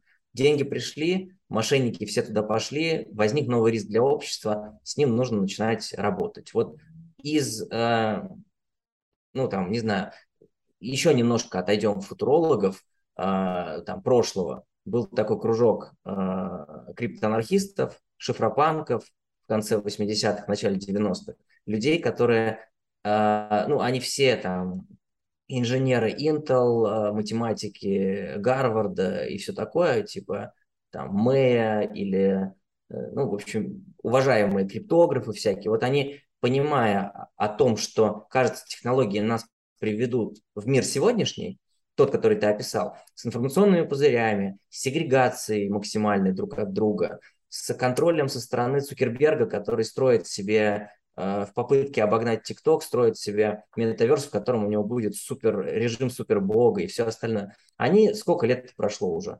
30 больше лет назад думали об этих вызовах и пытались э, описать, как, какие сценарии у нас есть, какие у нас развилки есть. Если это, то пойдем туда. А если этого не сделаем, то пойдем сюда. Ну, мы сейчас оказались в той реальности, которая описана была фантастами 80-х, э, и, в принципе, нам окей с этой реальностью. Ну, мы каждое утро открываем свою социальную сеть, смотрим количество лайков, получаем дофаминовый укол – и идем дальше. Ну, ты там, говоришь за себя. Чем... Я этим, я, у меня с утра другие дела. Слушай, ну я уже понял, что ты... Э, в этом смысле ты маргинал. Вообще, Мы говорим не про я тебя. каждым днем все больше и больше это ощущаю. Не, ну понимаешь, вот это как бы, вот, вот это странно. То есть, с одной стороны, я ведь, я фанат технологий. Ну, то есть, я люблю, когда все классно работает. И, то есть, для меня идеальный банк это тот банк, который я вообще не знаю, что он существует. Да, да. Который есть, никогда тебе не звонил. Не звонит, я мне не нужно никуда писать. То есть каким-то образом как-то все это движется. я понимаю, что за этим стоят часы, тысячи часов mm-hmm. работы самых талантливых людей, менеджеров, стратегов, которые все как-то предугадывают и делают, угадывают, как изменится моя жизнь, как мне нужно там делить, там какие платежи, где там списания, где там еще что-то, дебет и так далее. Я люблю это. Но когда mm-hmm. я понимаю, что где-то я должен как бы ну, то есть меняется мир. Вроде как совершенно логично, что ты должен подтягиваться за вот этим технологическим каким-то прогрессом, но я, но я вижу как бы людей в этом слое и вижу их рассуждения. И я понимаю, что как бы мы, сидя за одним столом, я ради любопытства буду это слушать, и мне будет это прикольно, и как бы все mm-hmm. остальное, но я понимаю, что я разговариваю почти не с человеком, а как бы некий робот, который как бы вот он, он заложник вот этого видения. Может быть, это и есть как бы новая реальность, когда ты вот думаешь о чем. Вот я просто недавно слушал Цукерберга, да, вот Рогана. И я, понимаешь, я смотрю на него, и я даже, мне даже, как бы, я даже не понял, как Роган так обосрался. То есть он сам, понимаешь, он даже не смог его вывести на человеческий разговор. Какие-то там разговоры о джиу-джитсу, спорте. Я думаю, блин, кого ты хочешь обмануть? Я понимаю, что ты просто сейчас последних людей, которые еще держатся за вот этим барьерами диджитал-среды, которые там друг друга пиздят в зале или катаются там на серфе, которым похер совершенно там на интернет и все остальное, он их хочет поиметь, туда интегрировавшись, как бы сказать, что теперь он типа спортсмен, который там с трех щелчков, наверное, потеряет сознание вообще. Ну, то есть я не знаю, зачем он это делает. И, и как бы говорит об этом, что я не знаю, как я без этого жил. Вот без джиу-джитсу, ну ты понимаешь, ну, я в это не верю, не, как бы, и причем я понимаю, когда это началось. Еще у Лекса Фридмана он только тогда стал появлять сигналы, что ты знаешь, я подумываю заняться единоборствами. И вот уже спустя там полгода он уже такой профессиональный борец с джиу-джитсу там или еще что-то. Но ты выглядишь как человек, э, у которого высоко развита, э, знаешь, мышца критического мышления. Э, ну, скептик Наверное, ну, скептик, критик, циник, не желающий, чтобы тебе там кто-то присунул в мозг и все остальное, то, что ты описал, да, но это позволяет тебе выставлять барьер какой-то, когда ты отсекаешь булшит. Но там сегодняшние алгоритмы того же Фейсбука или любой социальной сети, ты привел в пример социальную дилемму, там вот прекрасно описывается, они работают таким образом, чтобы скармливать тебе информацию, которая тебе будет интересна, чтобы тебя чуть дольше удержать в сети, чтобы чуть больше показать рекламы и так далее. И когда ты делаешь это каждый день, изо дня в день, лайкаешь, кликаешь, репостишь, не знаю, кому-то пишешь на такие темы, тебе формирует система, социальная сеть или там несколько сетей формирует твою картину мира, и из нее очень сложно вырваться, если не быть таким скептиком, как ты, если не быть э, э, человеком, способным выставить барьеры. Но, к сожалению, не у всех есть такой навык. Знаешь, у нас... А он и не будет недавно... расти. Это атрофия происходит. Зачем? Ну, Да, так удобнее, намного удобнее, потому что это про способность корпорациям выкачивать э, максимум денег, потому что мы товар в этой системе. И это все понятно. Э, и эм, здесь э, у Цукерберга тоже очень понятный мотив.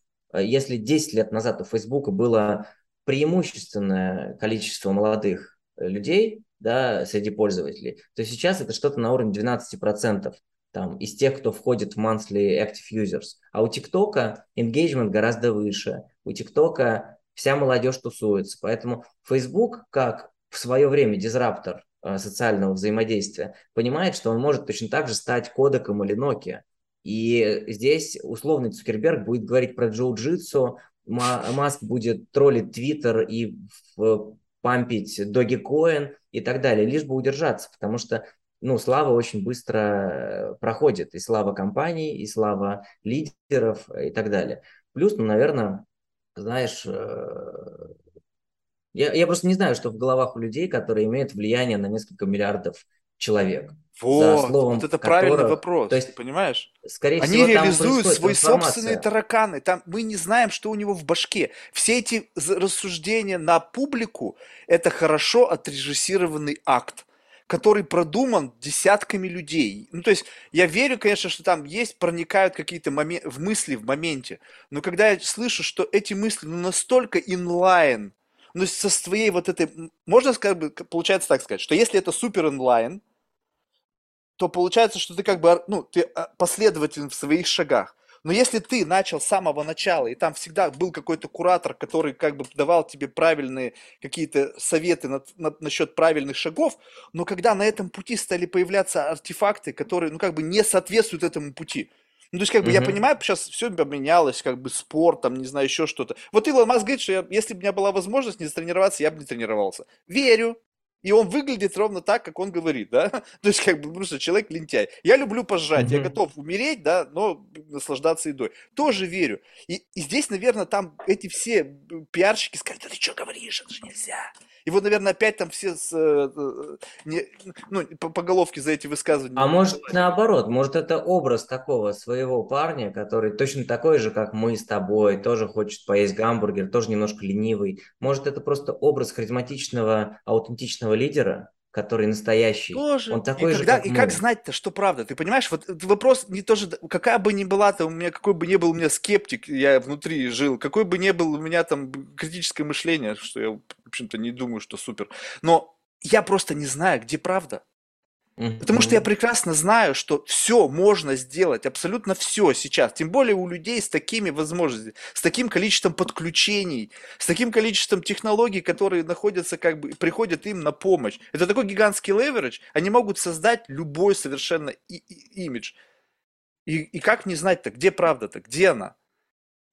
Ну, здесь мы можем, э, знаешь, поразмышлять о том, что, может быть, это промежуточные этапы, может быть, действительно там тема, которую Харари продвигает в своих книжках про появление человека божественного, Homo Deus, э, она очень недалека, и может мы на своем веку ее увидим, когда вот эти люди, обладающие бесконечными капиталами, бесконечным доступом к информации, к лучшим алгоритмам, они настолько убегут вперед от плебеев, да, от обычных людей, от потребителей, что их никогда не догнать. Они будут жить вечно, они будут там, не знаю, процессить информацию быстрее и все остальное. Поэтому, ну, об этом, наверное, нужно задумываться сейчас, потому что мы с тобой об этом читаем в рассуждениях э, историков, мы смотрим э, продукцию кинематографа, э, там, я не знаю, мы читаем об этом, рассуждаем об этом.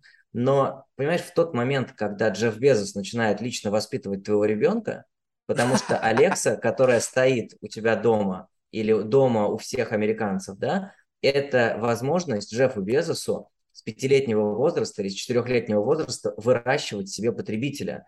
И я, знаешь, зная скандал прошлого года о том, что на Амазоне на складах люди ходят с бутылочками, потому что их писать не, не, не, не, не Времени не, не хватает, слишком далеко идти да. до туалета. Я думаю, что вот Безос как раз из тех людей, которые настолько, насколько возможно, настолько будут использовать эту возможность, чтобы в голову ребенка, у которого критическое мышление еще не развито, засаживать все консюмерские паттерны.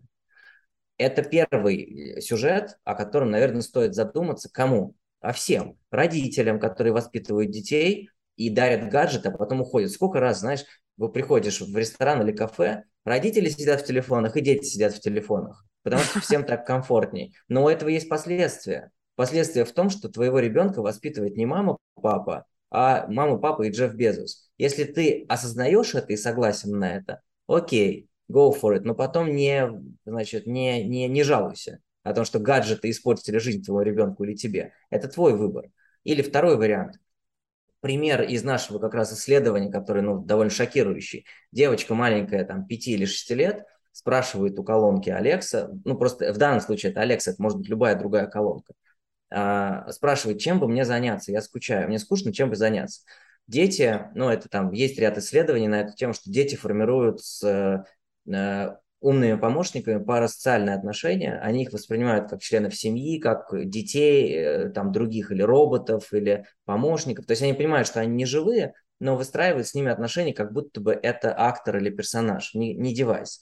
И вот Алекса идет в интернет, находит страницу и начинает зачитывать новости из интернета. Он зачитывает, что некоторые дети для того, чтобы им развлечься, засовывали э, провода в розетку, бросали монетку, чтобы высечь искру из этих проводов.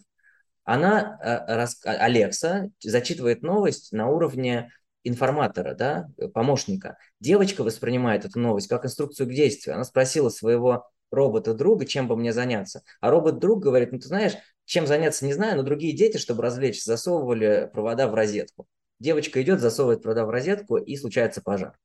Вот он конкретный э, факт влияния Не, ну это баг, подожди, это пока баг. Потом будет все классно. Они сейчас этот кейс, опять же, ты подсветил, под, увидел, и это они сразу поймут, что ага, дети развивают парасоциальные отношения. Скоро эти колонки будут говорить, так, иди там попрыгай на скакалке. Нет скакалки, закажи на Амазоне. Скажи, заказать скакалку. Хорошо. Через 30 сколько минут детей скакалка должны, здесь. Э, сколько детей должны пострадать, прежде чем этот баг а кого это волнует? Раз? Ну, ты думаешь, это волнует? волнует? Не, ну вот если бы ты был Безосом, вот тогда бы это имело значение. То, что там как бы волнует это нас, людей, родителей, еще кого-то, абсолютно по барабану Безосу. Не знаю, я уверен в том, что то, что мы сейчас с тобой это обсуждаем, имеет значение.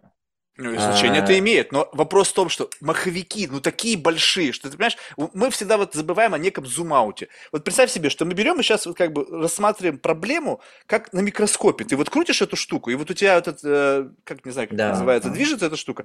Мы рассматриваем это с позиции, поскольку, ну, во-первых, это просто тема поспекулировать. Ты сам сказал, угу. что здесь есть возможность поднимать какие-то темы социально значимые, за счет этого можно зарабатывать социальные очки, тебе это важно для карьеры, плюс, возможно, в этой дискуссии будут будут появляться какие-то инсайты, которые ты можешь поделиться с компаниями, которым не наплевать. Так? Марк, ну поверь а мне. А теперь большие игроки, очков, там наверху сидят. очков. Нет, да я, я в хорошем Социальных смысле. очков до, достаточно. И хорошо, что они есть для того, чтобы говорить о том, что мне важно. Вот я хочу, чтобы ты об этом поговорил, я об этом поговорил. А, мы поговорили об этом с детьми, с родителями, с IT-компаниями. А, мы выступили на крупнейшем форуме там, здесь. И когда Безос в свой микроскоп увеличивает это до уровня макро, он видит, что запрос общества на то, чтобы баг пофиксили как можно быстрее, сформировался. Он уже сформировался. Это... Он уже сформировался. И там, наверное, уже люди работают над этим. Вопрос в другом, что принципиально это ничего не изменит. Девочка теперь, в будущем, она, задавая этот вопрос, получит офигительный ответ. Но ведь с точки зрения проблемы это ничего не изменится, это только усилит ее парасоциальные отношения.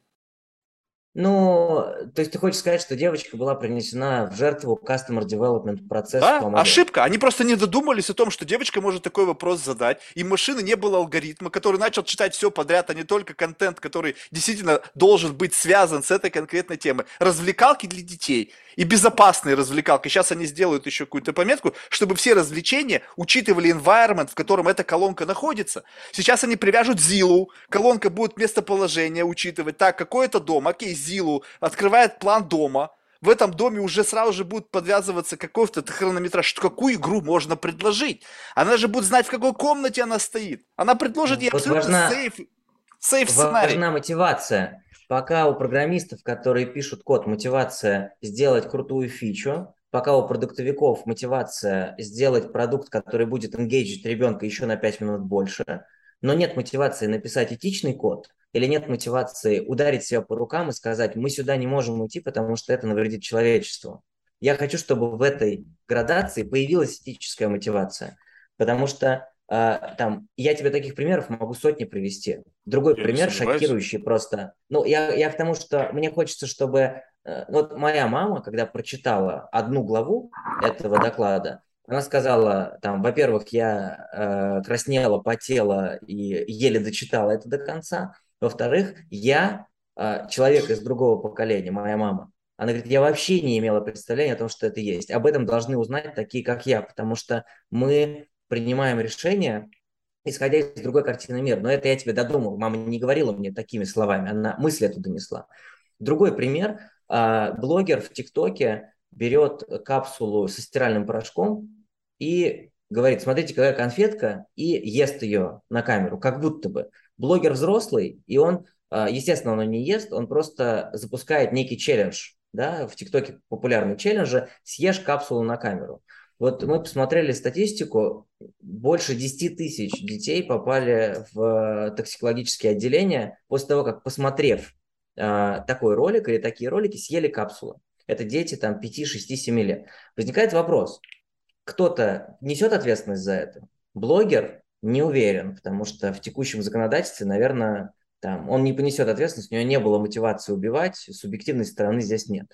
ТикТок за это понесет ответственность. Я уверен, что их юристы, которые получают там много-много миллионов, предусмотрели в э, Terms and Conditions эту историю.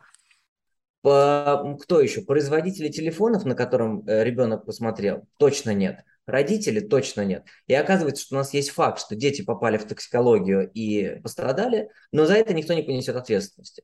Поэтому вот я, смотря на сотни таких фактов, я тебе как футуролог рисую будущее, в котором внутри каждой IT-компании на горизонте 50 лет должен 5-10 появиться, а на горизонте там 2-5 лет должен появиться э, человек, который отвечает, если эти компании представляют сервисы э, детям, должен появиться человек, который отвечает за этот комплайенс. Этот комплайенс должен сформироваться. Поэтому там моя мотивация в этом, я бы очень хотел, чтобы э, тема детских рисков попала на радар корпоративной социальной ответственности, чтобы внутри компании те люди, которые сегодня занимаются экологией, там, э, governance, social и всем остальным, понимали, что есть такие риски и вложили это в карту своих, своего риск-менеджмента. Потому что за этим э, есть очень конкретное, знаешь, через, две, через два шага очень конкретные несколько десятков тысяч детей завтра не попадут в больницу. Слушай, ты не... А вот Мне... можно, можно здесь немножко, ну, с таким прям откровенным гондоном побыть? Вот, а ты не думаешь, что это элементы естественного отбора?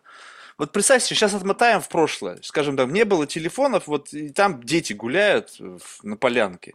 И там, допустим, угу. какой-то там чувак, какую-то волчью ягоду, о, волчья ягода, жук ее ест. Ну, может быть, он знает, что он, ему повезло, он ее не съел, ну, угу. потому что съел его брат, и он сдох. И он просто пошутит. Mm-hmm. Я не знаю даже вообще. В принципе, я думаю, я, что просто тиктокер. Я понял твой пример, да. Понимаешь? И как бы есть часть да. людей, которые в моменте смотрят и говорят, нет, что-то я в эту херню не верю. Нафиг мне это надо. И вот, mm-hmm. эти люди нам нужны. Те, которые сожрали, мне жаль то, что они попали в токсикологическую э, больницу, но mm-hmm. в будущем, знаешь, неизвестно, в какой момент времени, кто на них что повлияет, и они, ага, и будут как бы all-in, знаешь, на все то, что им где-то впар- впаривают.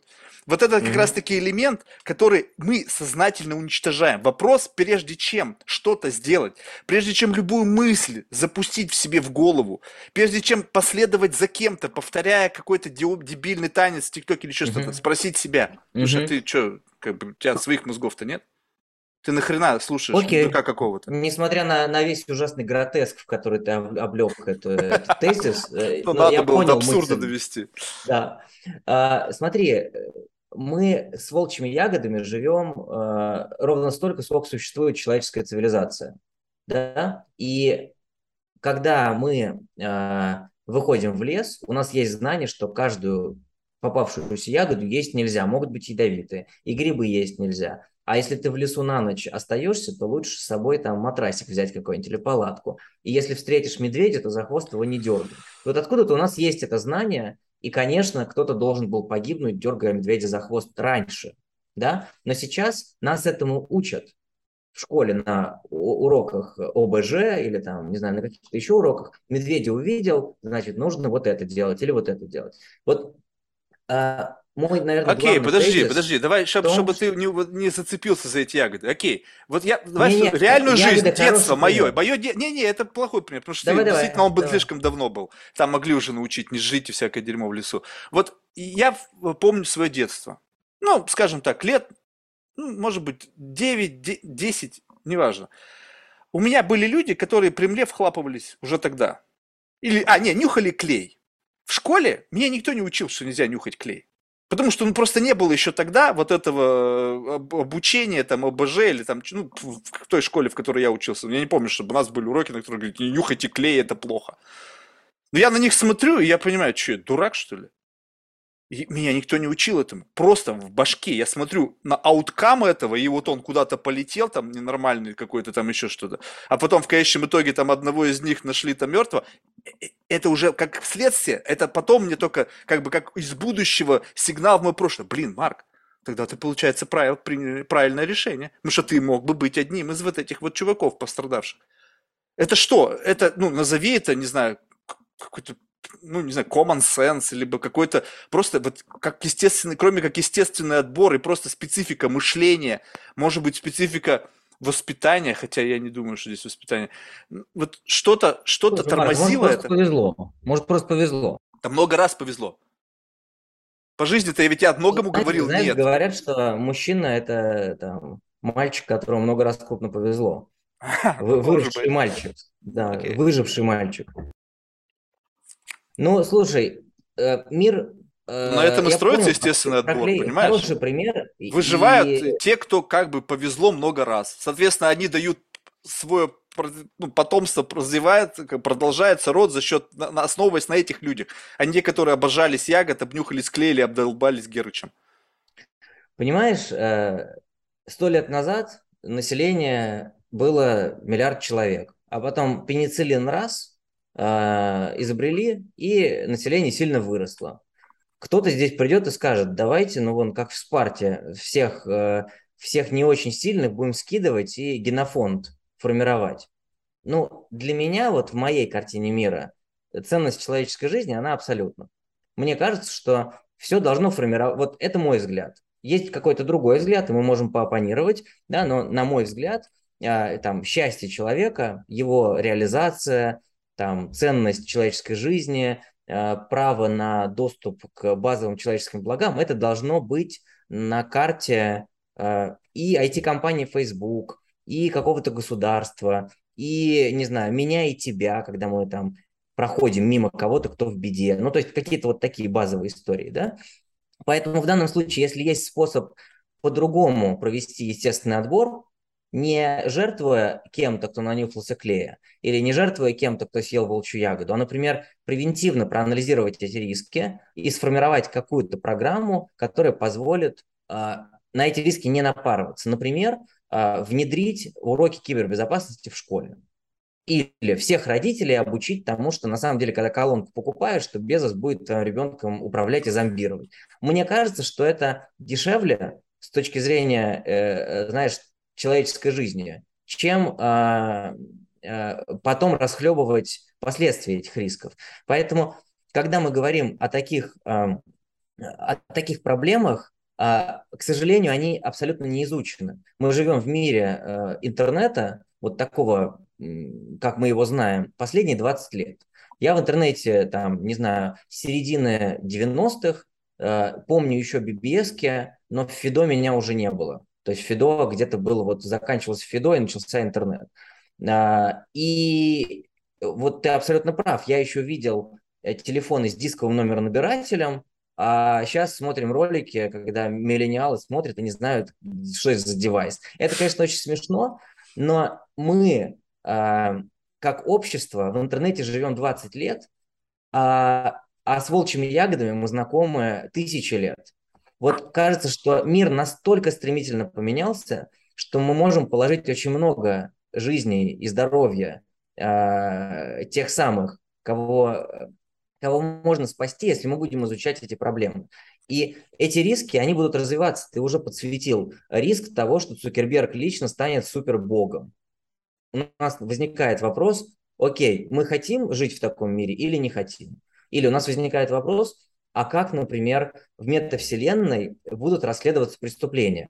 Вот э, э ребенок в костюме панды встретился со взрослым в костюме панды.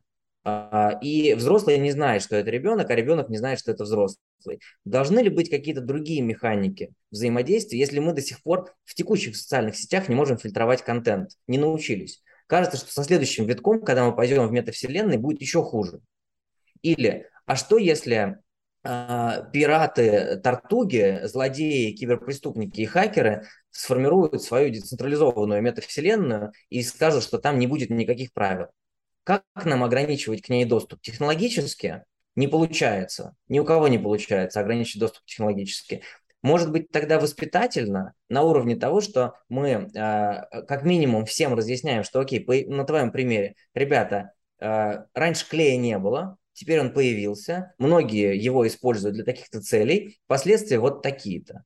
И тогда ну, э, потребители будут хотя бы, ну, знаешь, они, они чуть-чуть э, подрастят себе понимание этих рисков, потому что иначе мы их погружаем в мир, а, а учим жить в предыдущем мире. Мы учим все еще ходить в лес и не собирать ягоды, а в лес уже никто не ходит, все в интернет ходят. А про интернет мы не учим.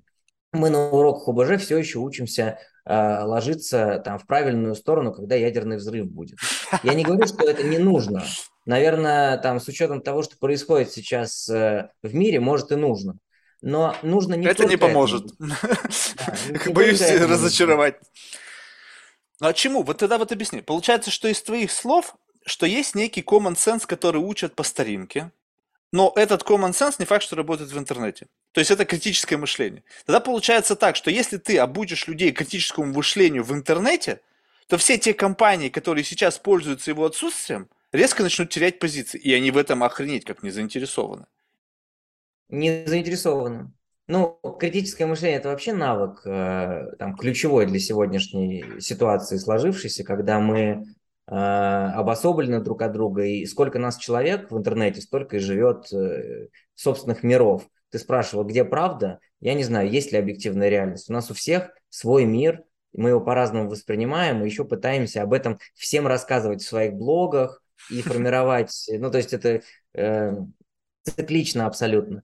Но, э, наверное, об этом нужно задумываться. И ну, есть очень конкретные практические решения. Вот ребенок тиктокер, который хочет стать тиктокером, он завел себе блог, у него 100 подписчиков, у него есть любимый тиктокер, значит, блогер, он приходит в школу, а ему Мария Ивановна говорит, так, убрали телефон. Вот в этот момент у меня рвется у меня есть некий, э, я воспринимаю это как clash of cultures, да, столкновение людей из разных миров. Мария Ивановна хочет из лучших побуждений, чтобы они убрали телефоны, потому что она привыкла учить именно так. Но она не может, наверное, им помочь, потому что э, ценность выучивания того, что написано в учебнике, отсутствует сегодня. У любого из нас есть ARM, знаешь, в карман засунул руку, и у тебя Википедия есть. Или следующий этап, мы просто задаем вопросы, нам прям в мозг будет транслировать Маск через нейролинк свой там, знание какое-нибудь, или там когнитивные интерфейсы разовьются, еще 10 лет, а даже вопрос формулировать не нужно будет. Чему тогда учить?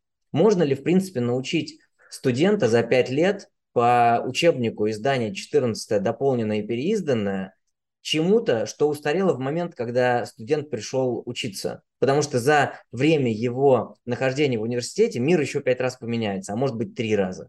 Тогда чему нужно учить? Возникает большой вопрос, а, чему нужно учить, кто должен учить. И сегодня мы видим, что эдтехи закрывают те проблемы, с которыми не справляется система образования. Но при этом, а, к сожалению, есть огромное количество людей, которые приносятся в жертву ну, вот они на самом деле и есть расходный материал в естественном отборе, о котором ты говоришь. Знаешь, шокирующие цифры, миллиард человек не имеет доступа к туалетам сегодня в мире. При том, что мы с тобой про метавселенные говорим, а у людей нет физически туалета. Да, и А, или... Вот это как раз-таки не шокирует, понимаешь? Вот меня просто вот если говорить о верхе цинизма, да, когда кто-то в развитых странах говорит о каких-то, ну, таких уже, знаешь, ну, реально проблемах, как бы, как это, проблема там 3.0, да? Первого вот, мира. Да, а, а, а еще не решены какие-то самые базовые проблемы в масштабах колоссальных. И вот этот цинизм, он в какой-то мере немножечко как бы ну, подбешивает. Если у тебя есть такой ресурс, который ты направляешь на изменение чего-то, вот эту проблему решите. Вот она, вот она перед вами. И тогда ну, поговорим о следующих проблемах. Фонд Билла и Мелинда Гейтс. Вот Билл Гейтс пример предпринимателя, знаю, который занимаются. туалетами, в том ну, числе, ну, ну, прям решает проблему туалета. Я, знаешь, кстати, есть ВТО, Я видел этот фильм, где он там изучил там какое-то количество там этих туалетов, и там, знаешь, это так все выставляется с позиции... Ну, то есть, я понимаю, как бы, что здесь за этим стоят огромные технологии, деньги. Но когда об этом сняли фильм, и он с серьезным видом там что-то про говно говорит, я думаю, твою же мать. Ну, то есть, ну, ну, ну к чему вот Ладно, эта показуха? Сейчас про туалеты на секунду забыли, давай к метавселенным. Я э, недавно ездил на две крупных конференции здесь. Одна в Питере была, другая в Нижнем Новгороде. И вот я из Москвы еду в Питер, отъехал, и, и, значит, я на одной конференции говорил про киберриски для детей, а на другой ехал рассказывать про метавселенные. И это просто, ну, прикол, когда ты отъезжаешь от станции 2 километра, у тебя интернет пропадает, и ты едешь между, мимо вот этих деревень, где люди пасут козу, для того, чтобы приехать в город и там рассказывать о том, как мы будем в метавселенных. И вот для меня этот э, иллюстративный пример, он про то, что в будущем возникнет, э, точнее, возрастет роль социального разрыва. Потому что из-за тех технологий, которые кому-то доступны или недоступны, люди будут терять еще больше в своих правах. Потому что одно дело, что у тебя есть интернет, технологии для доступа туда, и ты принадлежишь к золотому миллиарду, и можешь пользоваться этими благами. Ты знаешь, что такое Виталик Бутерин, у тебя там есть эфиры на кошельке, ты в метавселенной какой-нибудь тусуешься и пожинаешь плоды. А другое дело, когда ты как пас козу, так и пасешь козу. И проблема цифрового разрыва, она актуализируется в ближайшие там, десятилетия, потому что цифра с нами всего несколько десятилетий. И мы сейчас пришли к ситуации, когда не просто интернет является, знаешь, э, там, базовым правом человека, но и все то, что дает нам интернет а, в виде ресурсов для развития. Ну, сегодня, с одной стороны, у тебя весь материал есть э, где угодно, и ты можешь учиться чему угодно, на каких угодно ресурсах и бесплатно. Хочешь математике учиться, идешь на YouTube, и там прекрасные индийские, значит, математики тебе расскажут быстро, как э, матан делать, или линейную алгебру. Но у человека, который э, пасет козу, э, у него этой возможности физически нет, потому что реально есть области, в которые интернет не добивает. Я, знаешь, есть постоянно вот эти истории про там, ну, у нас же все перешли на дистанционное обучение по всему миру. Uh-huh. из-за ковида в первую очередь, да, я видел, э, ну, понятно, что это такие хайповые сюжеты, но какой-то парень залезал на березу, а, значит, потому что у него именно на березе ловят а, телефон, и там интернет можно поймать, для того, чтобы сдать тесты. Вот он э, под березой, он не может подключиться и тесты сдать, а когда он на березу залезает, он может сдать домашнее задание. Ну, наверное, он находится в неравном положении с тем, кому на березу залезать не нужно. И ты мне здесь сейчас как циник и скептик скажешь, но у него же будут более развитые ноги. Слушай, не-не, а мне вот знаешь, вот что здесь кажется? Вот посмотри, э, вот, я не знаю, может быть, это, конечно, абсолютно опять бред, и ты посмеешься, но вот смотри, пробовали решать проблемы третьего мира? И как бы, а что значит решить проблемы третьего мира? Это означает, что будет новая волна какого-то такого бушующего капитализма. Вот этот Wild West. Китайцы вот сейчас и как бы уже, и, ну и русские тоже, когда перестройка, ты посмотри, там все, Мерседесы, вот эта вся херня. Ну, то есть голодные люди не могут перескочить из пункта А в пункт С. Ты смотришь на сытых там э, этих воспов там англосаксонских, там богатых там в десятом поколении, у них нету вот этого как бы желания вот этих цацках там еще что даже у их детей, воспитанных вот в богатстве, роскоши всю свою жизнь. Я просто, у меня есть такие знакомые. Ну, у них, ну да, у них есть все что дорогое, но они не являются, они не голодные, они просто, ну, есть, есть. Mm-hmm. А теперь вот третий мир, который должен пройти через это. То есть они говорят, чуваки, уже начинается вот такая история, что вроде как капитал, деньги, это все не важно, шеринг, в общем, это все ничего не нужно. И мне кажется, эти запускают там э, Starlink э, интернет, скоро будет глобальное покрытие суперскоростное. И вот тогда во все эти страны третьего мира доставят каким-то образом девайсы для подключения в метаверс. И вот они будут жить условно в том же самом месте, ну, боди их, тело их вот это вот, а сознание будет жить в новом мире – где не построены города и туалеты, там будут у них по среднему, они будут вставать, а, и там будут будочки им поставят, как вот для, для этих, для строителей, биотуалеты, поставят им, поставят, но проблема будет решена. Нахрена нам строить города, дороги, еще что-то? Вот у нас спутники дают вам широкополотный интернет или там какой он там супер интернет. Вот вам очечки, благотворительный фонд Билла и Мелинды Гейс в сотрудничестве с Цукерберга вам предоставили. И все. Ну, туалет, окей, вам там поставим, там вот ну, один на сто человек.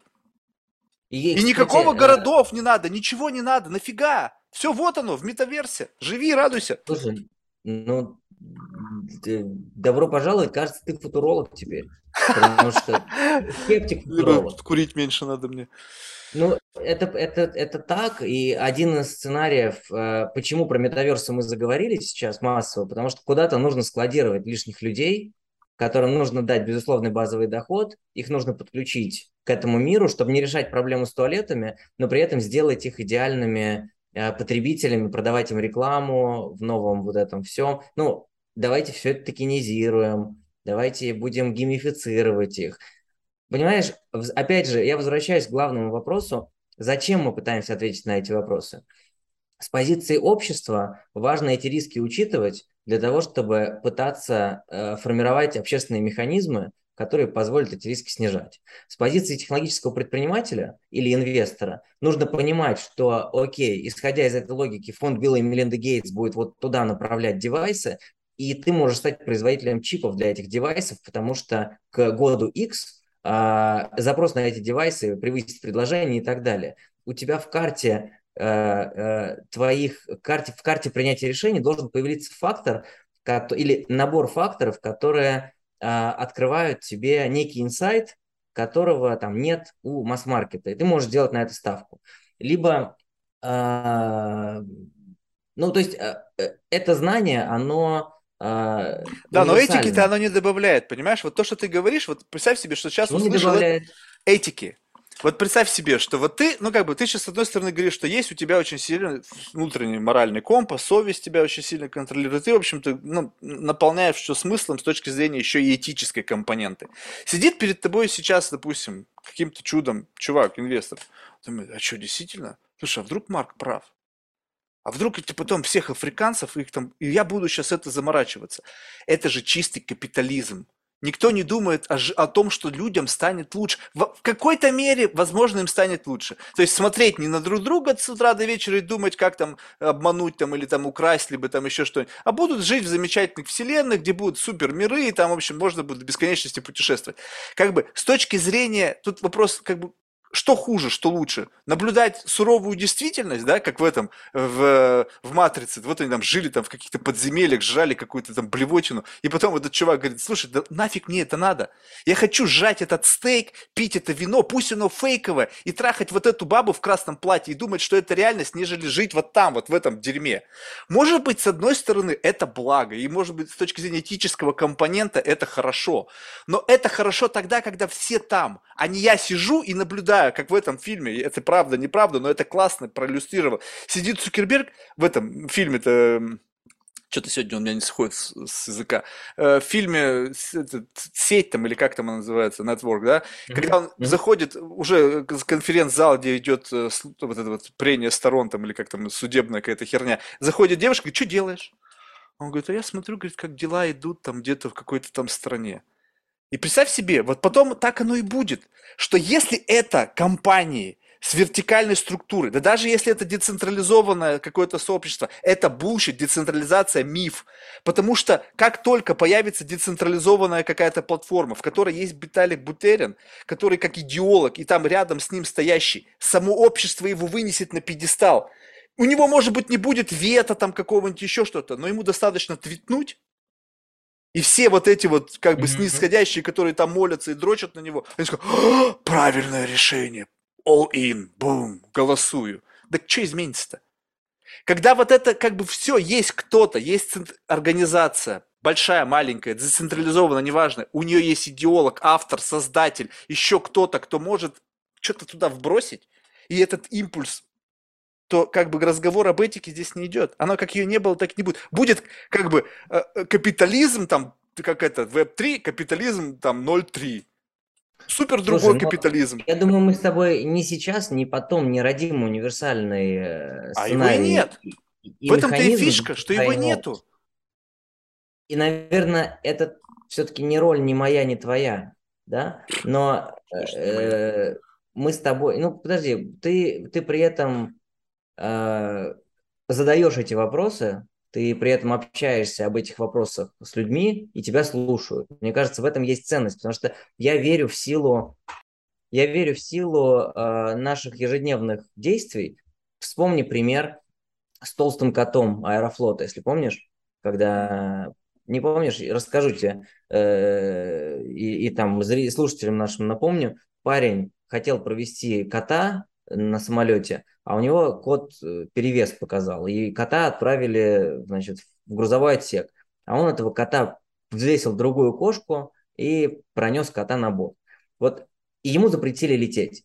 С одной стороны, авиакомпания абсолютно права, потому что по регламенту нельзя с перевесом больше 10 килограмм садишься, значит, кошка садится в грузовой отсек.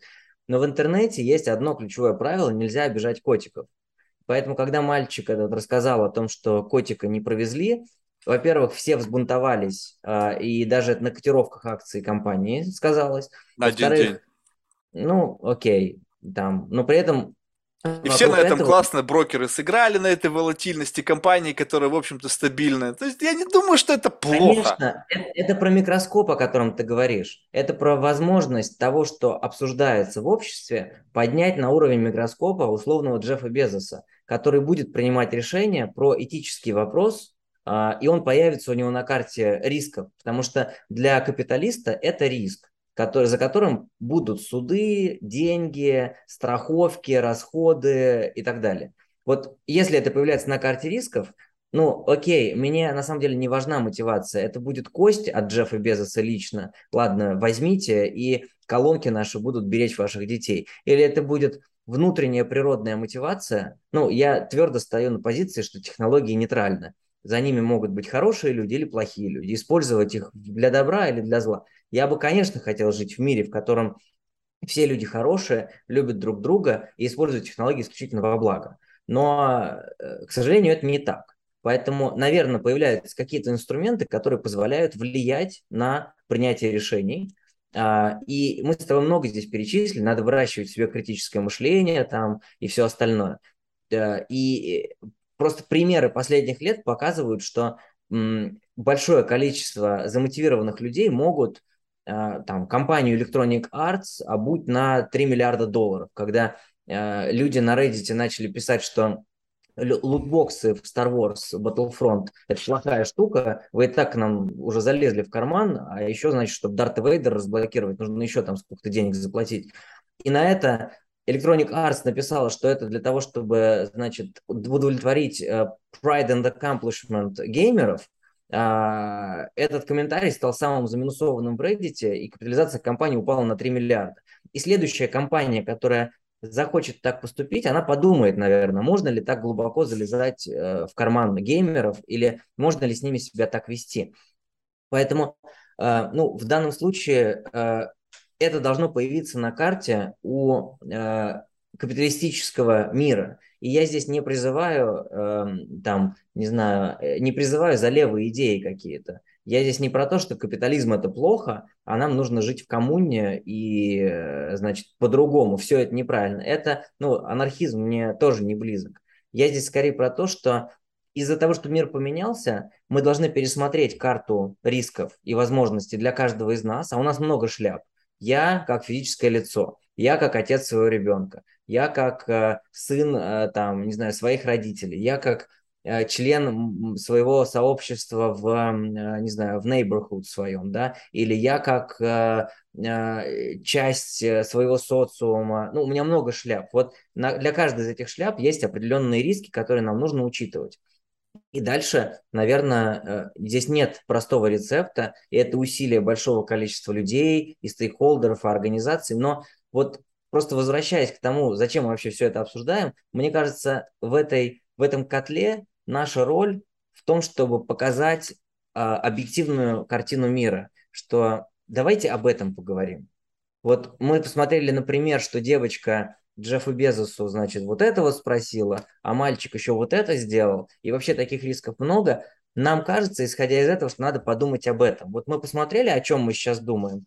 Кажется, мы недостаточно думаем об этом. Наша идея, давайте на, немножко подумаем об этом. Дальше мы с тобой поговорили, мы написали заметку в местную газету, дальше нас позвали на телек, мы об этом поговорили, и будет круто, если те хорошие люди, которые хотят пользоваться технологиями во благо, подумают о том, что, окей, нам надо вот здесь поменять, тут подкрутить, э, вот эту, значит, программу запустить. Если на этом кто-то заработает параллельно, супер. Пусть все технологические предприниматели прочитают этот отчет и запилят 100 тысяч стартапов и станут мультимиллиардерами. Слушай, вот это очень круто, но давай вот так вот, сколько рисков и красных линий ты готов, как обычный человек, со всеми этими шляпами держать у себя в голове?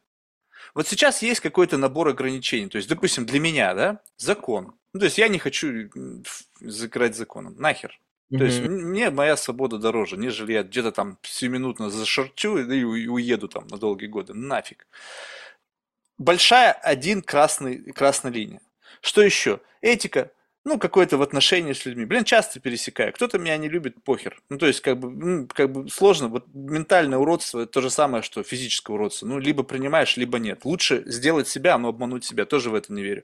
А теперь представь себе, когда вот в рамках новых каких-то явлений появляется куча новых красных линий. И ты вдруг себя находишь, вот как в этом фильме, буквально вчера вспоминали, этот «13 э, друзей Ушина», вот эти вот лазеры. И ты стоишь вот, и у тебя как бы вот твоя, э, как бы область твоего вот движения, она вот, ну, вообще микроскопическая микроскопическое. Это нельзя, потому что это, это нельзя. И вот ты ограничен вот в таком вот ресурсе находишься. То есть, с одной стороны, я понимаю, что раз когда-то лазер это пиу, он погас, проблему решили, она теперь просто не возникает в силу как бы того, что вся система поменялась. Но как только кто-то один о чем-то заявляет, а ты представь себе, если ты стал, подсветил какую-то проблему, ты автоматически становишься лидером этого, этой мысли потому что ты первый ее подсветил. Появились сразу же адепты, они тебя на руки и понесли. Посмотрите, мы несем Руслана, он нам это подсветил. И там, ух, толпа. Кто-то другой, о, нифига себе, ты посмотри, его раз и на руках понесли. А что он сделал? Он что-то придумал. Ага, так, давайте защищать, блин, мышей. О, тоже подхватили, тоже понесли. И вот эта вся, вот это вот как бы подсвечивание тех или иных проблем, люди на этом, ну, капитализируются хорошо, вопросов нету. В их личном, в их личных интересах все классно. Но они, им хорошо, потом они, конечно, станут заложниками чьих-то других ограничений, то есть из этого вырваться нельзя, то есть ты как бы ну, не можешь взять и сказать, вот это для них закон, а это для меня. Такого, ну, как бы для богатых, наверное, есть какой-то там некий, некая возможность нанять суперюриста и, в общем-то, даже уйти от правосудия, если ты там совершил что-то ужасное. Но в целом, как бы плюс-минус в одной системе координат. И вот как бы получается так, что ну, можно обнаружить себя, когда количество подсвеченных проблем, которые будут решаться со временем, будет настолько велико, что твоя как бы, область твоей свободы будет ну, вот такусенькая. Марк, ну вот в кибербезопасности, вообще в безопасности есть такое понятие, как модель угроз и нарушителя. Угу. Мы не должны защищаться от всего оголтела. Мы должны понять, какова наша ситуация, какие риски нам э, релевантны, оценить эти риски. Ну, этот риск может быть с высокой вероятностью наступит, но он нам стоит 3 копейки. И даже если он наступит, ничего страшного, закроем на него глаза. А этот риск для нас супер критичный, но вероятность его наступления стремится к нулю. Поэтому давай с ним как-нибудь поработаем по-другому. И дальше мы должны понять, кто будет э, эти риски воплощать в реальность. Мы с кем соревнуемся, кто наш враг, да, в данном случае. Вот я когда работал в кибербезопасности, э, компании, а, которая занимается расследованием киберпреступлений, а, очень часто ко мне клиенты обращались с вопросом, вот, Руслан, а у меня со стекла могут звук снимать? Или там а по батарее могут у меня, значит, э, определять, о чем я говорю, да? И, ну, понятно, что это... Э, Кто тебе обращались? Какие-то из аппарата президента просто такие технологии. Человек должен об этом задуматься, что у него, значит, какие-то такие секреты есть, что будут использовать именно, новейшие технологии. Именно. Именно. Ну, то есть, во-первых, у него должны быть суперсекреты, им должны заинтересоваться, в принципе, не слишком ли ты раздул свое эго. А mm-hmm. во-вторых, если ты э, э, реально противоборствуешь тем людям, которые у тебя с, будут целевым Шансов образом у тебя нет. Снимать звук, да, но тебе нужно совсем по-другому жить. Но при этом часто у этих людей один и тот же пароль, он простой, и он уже утек в интернет. Поэтому все вот эти меры, они носят ну, какой-то мифологический характер. Мы что-то узнали, где-то закрыли, непонятно зачем. Поэтому красных линий становится больше, но давай мы будем узнавать о том, что они существуют, примерять на себя, делать выводы какие-то о том, что окей, это для меня релевантно, а с этим я буду противодействовать вот так. А об этом я буду просто знать, и у меня будет talk какой-то, и я расскажу своим знакомым что-то полезное. Ты удивишься, а, я удивился в первый раз, когда это произошло, когда ко мне пришел банкир, мой товарищ, и говорит, Руслан, можешь со мной час поговорить просто за обедом? Расскажи, что там. Я говорю, зачем тебе это? Он говорит, мне нужно для клиента быть э, во всеоружии, потому что клиента это интересует. Я хочу, чтобы ты мне рассказал вот об этой сфере, об этой и об этой, потому что для меня это возможность иметь с ним talk э, правильный. И я для него, моя роль для него вырастет. Э, и то, что банкир это осознает, это очень круто. Он хочет у себя в картине мира ее настолько расширить, чтобы когда у клиента это актуализировалось, он был для него тем самым trusted advisor, помощником, который скажет, слушай, это я знаю, оно вот про это. Или скажет, слушай, я тебе покажу людей, которые это все решат.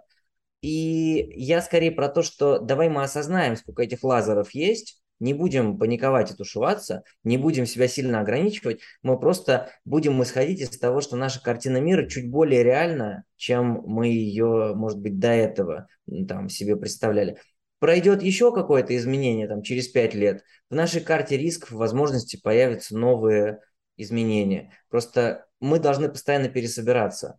И... Мне просто любопытно, ты вот, допустим, просто чтобы проверить, вот ты разговаривал с, с небинарными людьми, вот прямо которые вот э, all in, вот которых надо только way, они и вот это все. Ну, просто разговаривал. Ты чувствуешь, что мозг не в состоянии вот это процессить? И ты постоянно э, путаешься, и они на тебя смотрят, как на врага народа, и ты думаешь, что-то не то. Ну, для меня достаточно знать, что такие люди есть, что ну, они вот принимают... он с тобой, решения. вот сидит, вот он твой клиент, и ты прямо... У тебя не работают мозги так, как это требуется. А завтра придет кто-нибудь еще, он тебя вообще... Вот как Илон Маск назвал там, и он тебя, представь себе, каждый раз вот по имени заставит называть. Да ты вспотеешь, блин, это выговаривать. И что? Вот тебе новые законы. Деднейминг. Это же вообще, кто это придумал? Я даже никогда в жизни бы придумал, был Вася, стал Маша, и попробуй только теперь Машу назови Саша, тебя из Твиттера выгонят на всю жизнь. Что Маш, есть вопросы, на которые у меня нет ответов. А ты не понимаешь, что это, вот это трамплин. И тот, как устроен мир, он дает этим людям, этим мыслям, этим идеологиям, э, как бы платформу, на которых они могут процветать. И у них есть последователи, и сразу же люди впрыгнули, о, офигеть, это можно носить, да, а теперь я стану знаменитым за счет этого, бум-бум-бум-бум. И как будто бы, ну, а, а, а чем больше технологий, технологий, ну, как бы, техно... то есть ты же сам сказал, что мы создаем технологии, соответственно, мы производим трансфер наших несовершенств в технологии. То есть а, они неразрывно связаны с нами. Технологии без нас не развиваются. Может быть, когда-то создадут там General Intelligence, который будет мультиплицировать себя, но он уже будет создан на основе того несовершенства, которое мы в него вгрузили. Знаешь, здесь, э, с одной стороны, я буду э, стоять на позиции о плюрализме мнений, если человек хочет высказаться, он должен иметь право высказаться. Ради бога, я не против. Да, ну, то есть ты говоришь, что вот они все, значит, воспрянут, и такие, и сякие, какие угодно, пусть вообще все воспрянут. И все выскажутся, и все соберут себе единомышленников, если это не вредит другим. Правильно. Да? Это, и... это тогда, когда они не заставляют тебя кланяться всех все, всякому их бреду. Я, ребята, не против того, что вы там как угодно себя называете, хоть бибешками. Но я буду называть так, как у меня есть это в моем понимании. Если ты мэ, то ты мэ. Если ты же, то ты же. Если ты какой-то непонятный, то ты тоже непонятно, но ты не должен меня каждый раз создавать новые правила игры. Я уже запутался. Их там уже миллион. И, ты уже не знаешь, как обращаться. Я иногда время даже не понимаю, как себя вести. Марк, такое... приезжай, приезжай к нам. У нас тут нормально все. А, я тебе в дополнение к этому хотел тоже там, значит, какую мысль про, проговорить. Пусть они говорят, да, но при этом, а, смотри, как только появляется злоупотребление, наверное, должны появляться механики для проверки на fake news, должны появляться механики, э, противодействующие манипулятивным практикам и так далее. Это все огромная поляна для технологических предпринимателей. Поэтому то, что ты проговариваешь, э, наверное, это хороший инсайт и понимание этого контекста, что раньше этого не было, а теперь вот это и кланяться заставляют. Но я слышу, знаешь, что у тебя это там, актуальная проблема. Вот если бы мы проводили сейчас какой-нибудь customer development э, процесс, для меня бы это был прям триггер какую-то гипотезу сформулировать, а не замутить ли что-то для таких, как Марк, чтобы они спасались от всего этого, потому что, кажется, таким, как Марк, надо посчитать, сколько таких, как Марк. Может, он один такой, может, все остальные окей с этим. Ну, Не, ну мне, это... Ты же понимаешь, что я сейчас эту проблему искусственно создал. То есть я на самом деле, мне пофиг. То есть это же игра честная должна быть, что если ты имеешь свободу высказываться, то и я имею свободу высказываться. Ты меня ранишь, заставляя меня играть по своим правилам. Я тебя раню, заставляя играть по своим правилам. Мы не договорились, зачем нам с тобой общаться. Если не, я хочу поиграть в эту игру, я с тобой буду играть. Но если мне не хочется в эту игру играть, я в нее просто играть не буду. Вот и все. Ну все, я согласен, так и надо. Мы с тобой, мы с тобой все, все по любви, мне кажется. Естественно. Но, но у нас, э, ну поэтому, слушай, Здесь это точно вопрос не к футурологу, с, кем тебе общаться. Да, не, я, я просто естественно не, говорю. Не, не входи в абьюзивные отношения. Есть хорошая книжка, я ее всем рекомендую, называется «Не работайте с мудаками». Прекрасная книжка. Да, но вот в э, этом-то и дело, понимаешь, Руслан, что как бы это был, это common sense, то, что ты говоришь. Но теперь не работайте с мудаками становится так, что, во-первых, семантически меняется понимание, кто такой мудак. И если раньше я мог называть этих людей мудаками, то теперь они мудаком считают меня, и я сам прекрасно понимаю, почему. Потому что я в меньшинстве. Теперь я мудак. И теперь не работайте с мудаками относятся ко мне, а не к ним. Их больше. И вот это как бы завершая наш с тобой разговор, у меня это вопрос, то есть как бы говорит, вот ты там как бы, знаешь, можно говорить о каком-то ретроградстве, еще что-то. Я просто понимаю, что в один из дней ко мне придут и скажут, а где у тебя социальные медиа, где у тебя Facebook, где у тебя Instagram, где у тебя там то, где у тебя аккаунт там в метаверсе, где у тебя это. Нету?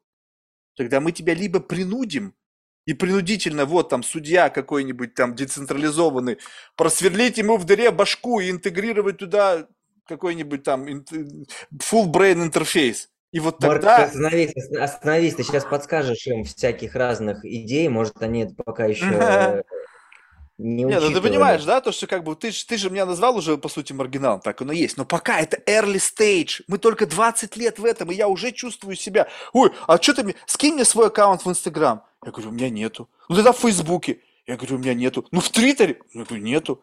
Как ты живешь? Я говорю, да хрен его знает, как ты прожил вот это все время.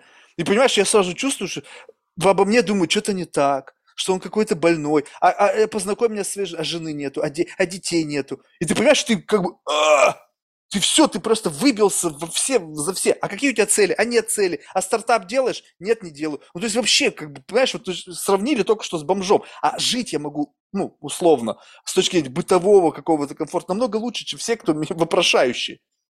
Я думаю, так тогда сдайте мне жить так, как я хочу. Вот как бы просто, вот вы же даете свободу выбора людям, которые хотят это, жить как-то по-особенному. Это огромная тема, огромная тема, э, она в том числе связана с информационными пузырями. У каждого своя правда. Этот считает, что чтобы быть счастливым и успешным, надо стартап иметь. этот считает, что детей надо иметь, этот считает, Да, да, что да. аккаунт в Твиттере и все остальное. Поэтому, ну, это связано с критическим мышлением. Мы должны формировать в этом огромном потоке информации, который мы получаем, мы должны ставить барьеры, мы должны формировать собственные э, ленты информации, мы должны ограничивать искусственно э, взаимоотношения с теми людьми, которые несут э, токсичный для нас, э, ну, это как раз вот к вопросу про эту книжку. В общем, вот это все вопросы, которые родились за последние 20 лет, потому что раньше мы сталкивались ну, с другими проблемами. Хотя, с другой стороны, если бы крестьянин э, какой-нибудь 15 века нас бы сейчас послушал, сказал, вот у людей проблемы. Я не знаю, что не есть зимой, когда придет чума, там, сколько она выкосит людей, а тут у людей, значит, э, Твиттер их заставляет сделать. Не, естественно, что эта проблема, она высосана из пальца. Просто это она сейчас высосана из пальца. Я уже чувствую, ты заметь, что некоторые даже там э, из разговоров с какими-то HR-специалистами, при оценке, при скоринге мы рассмотрим на уровень социальных контактов этого человека, просматривая его страницы, там, про конечно, какие посты конечно. и так далее. Это уже есть, это вот оно. Это не то, чтобы я что-то выдумал. Это... Мне как бы наплевать, то есть на это. Мне, я как-то, слава богу, проживу еще там сколько-то лет, вообще без этого всего, мне наплевать, мне не нужно устраиваться на работу, как бы пофиг. Но в целом, как бы я понимаю, что даже вот как бы общаясь с людьми, я же понимаю, что если ты отдалился от этого, они-то нет. Люди в социальных медиа, они возникают, они подключаются к тем или иным как бы смысловым информационным баблам. И они как бы э, становятся как бы идеологами эти, этих мыслей. Потому что если ты в этом бабле, ну как минимум ты разделяешь интересы этого бабла, значит как ты там очутился.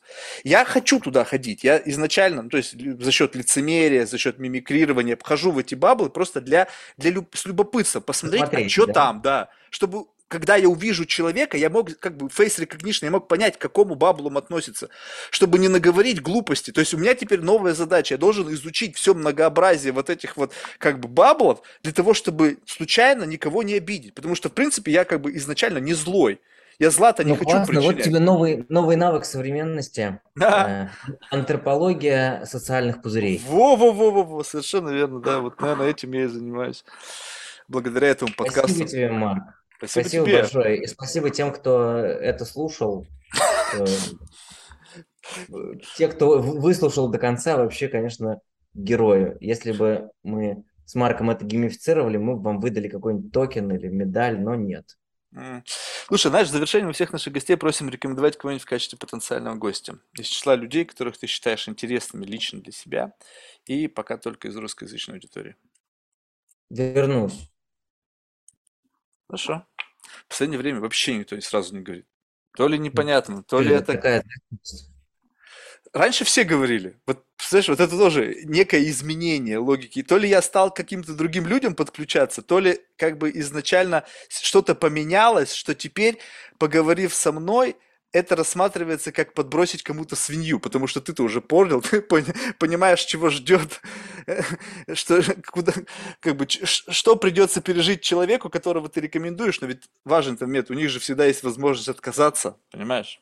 Либо ты боишься, что ты рекомендуя этого человека, делаешь такой некий эндорсмент, от которого он не сможет отказаться? Не-не-не, слушай, я получил огромное удовольствие от Здорово. диалога нашего. Я ну, просто надо подумать, надо переключиться. У меня мозг работает так. Мы с тобой сейчас были два часа интенсивно в одной теме. Э, не хочу пороть горячку. Окей, ладно, успехов. Надеюсь, что как бы благодаря людей, таких как ты, которые все-таки держат руку на пульсе, смотрят на больше, чем на один бабл, и думают об этике, то это будет как раз-таки, знаешь, вот тем самым дополнительным проводником рядом идущих людей, которые думают только о капитализме там, или о реализации каких-то своих детских фантазий и забывают обо всем остальном. Это, знаешь, может быть, нас приведет все-таки в лучшее будущее. Все-таки раз уж в турист мы должны думать о лучшем будущем, а не о том неизбежном будущем, в котором, знаешь, может быть, не каждому хотелось бы оказаться. Да, точно. Спасибо, Все. Марк. Пока. Пока.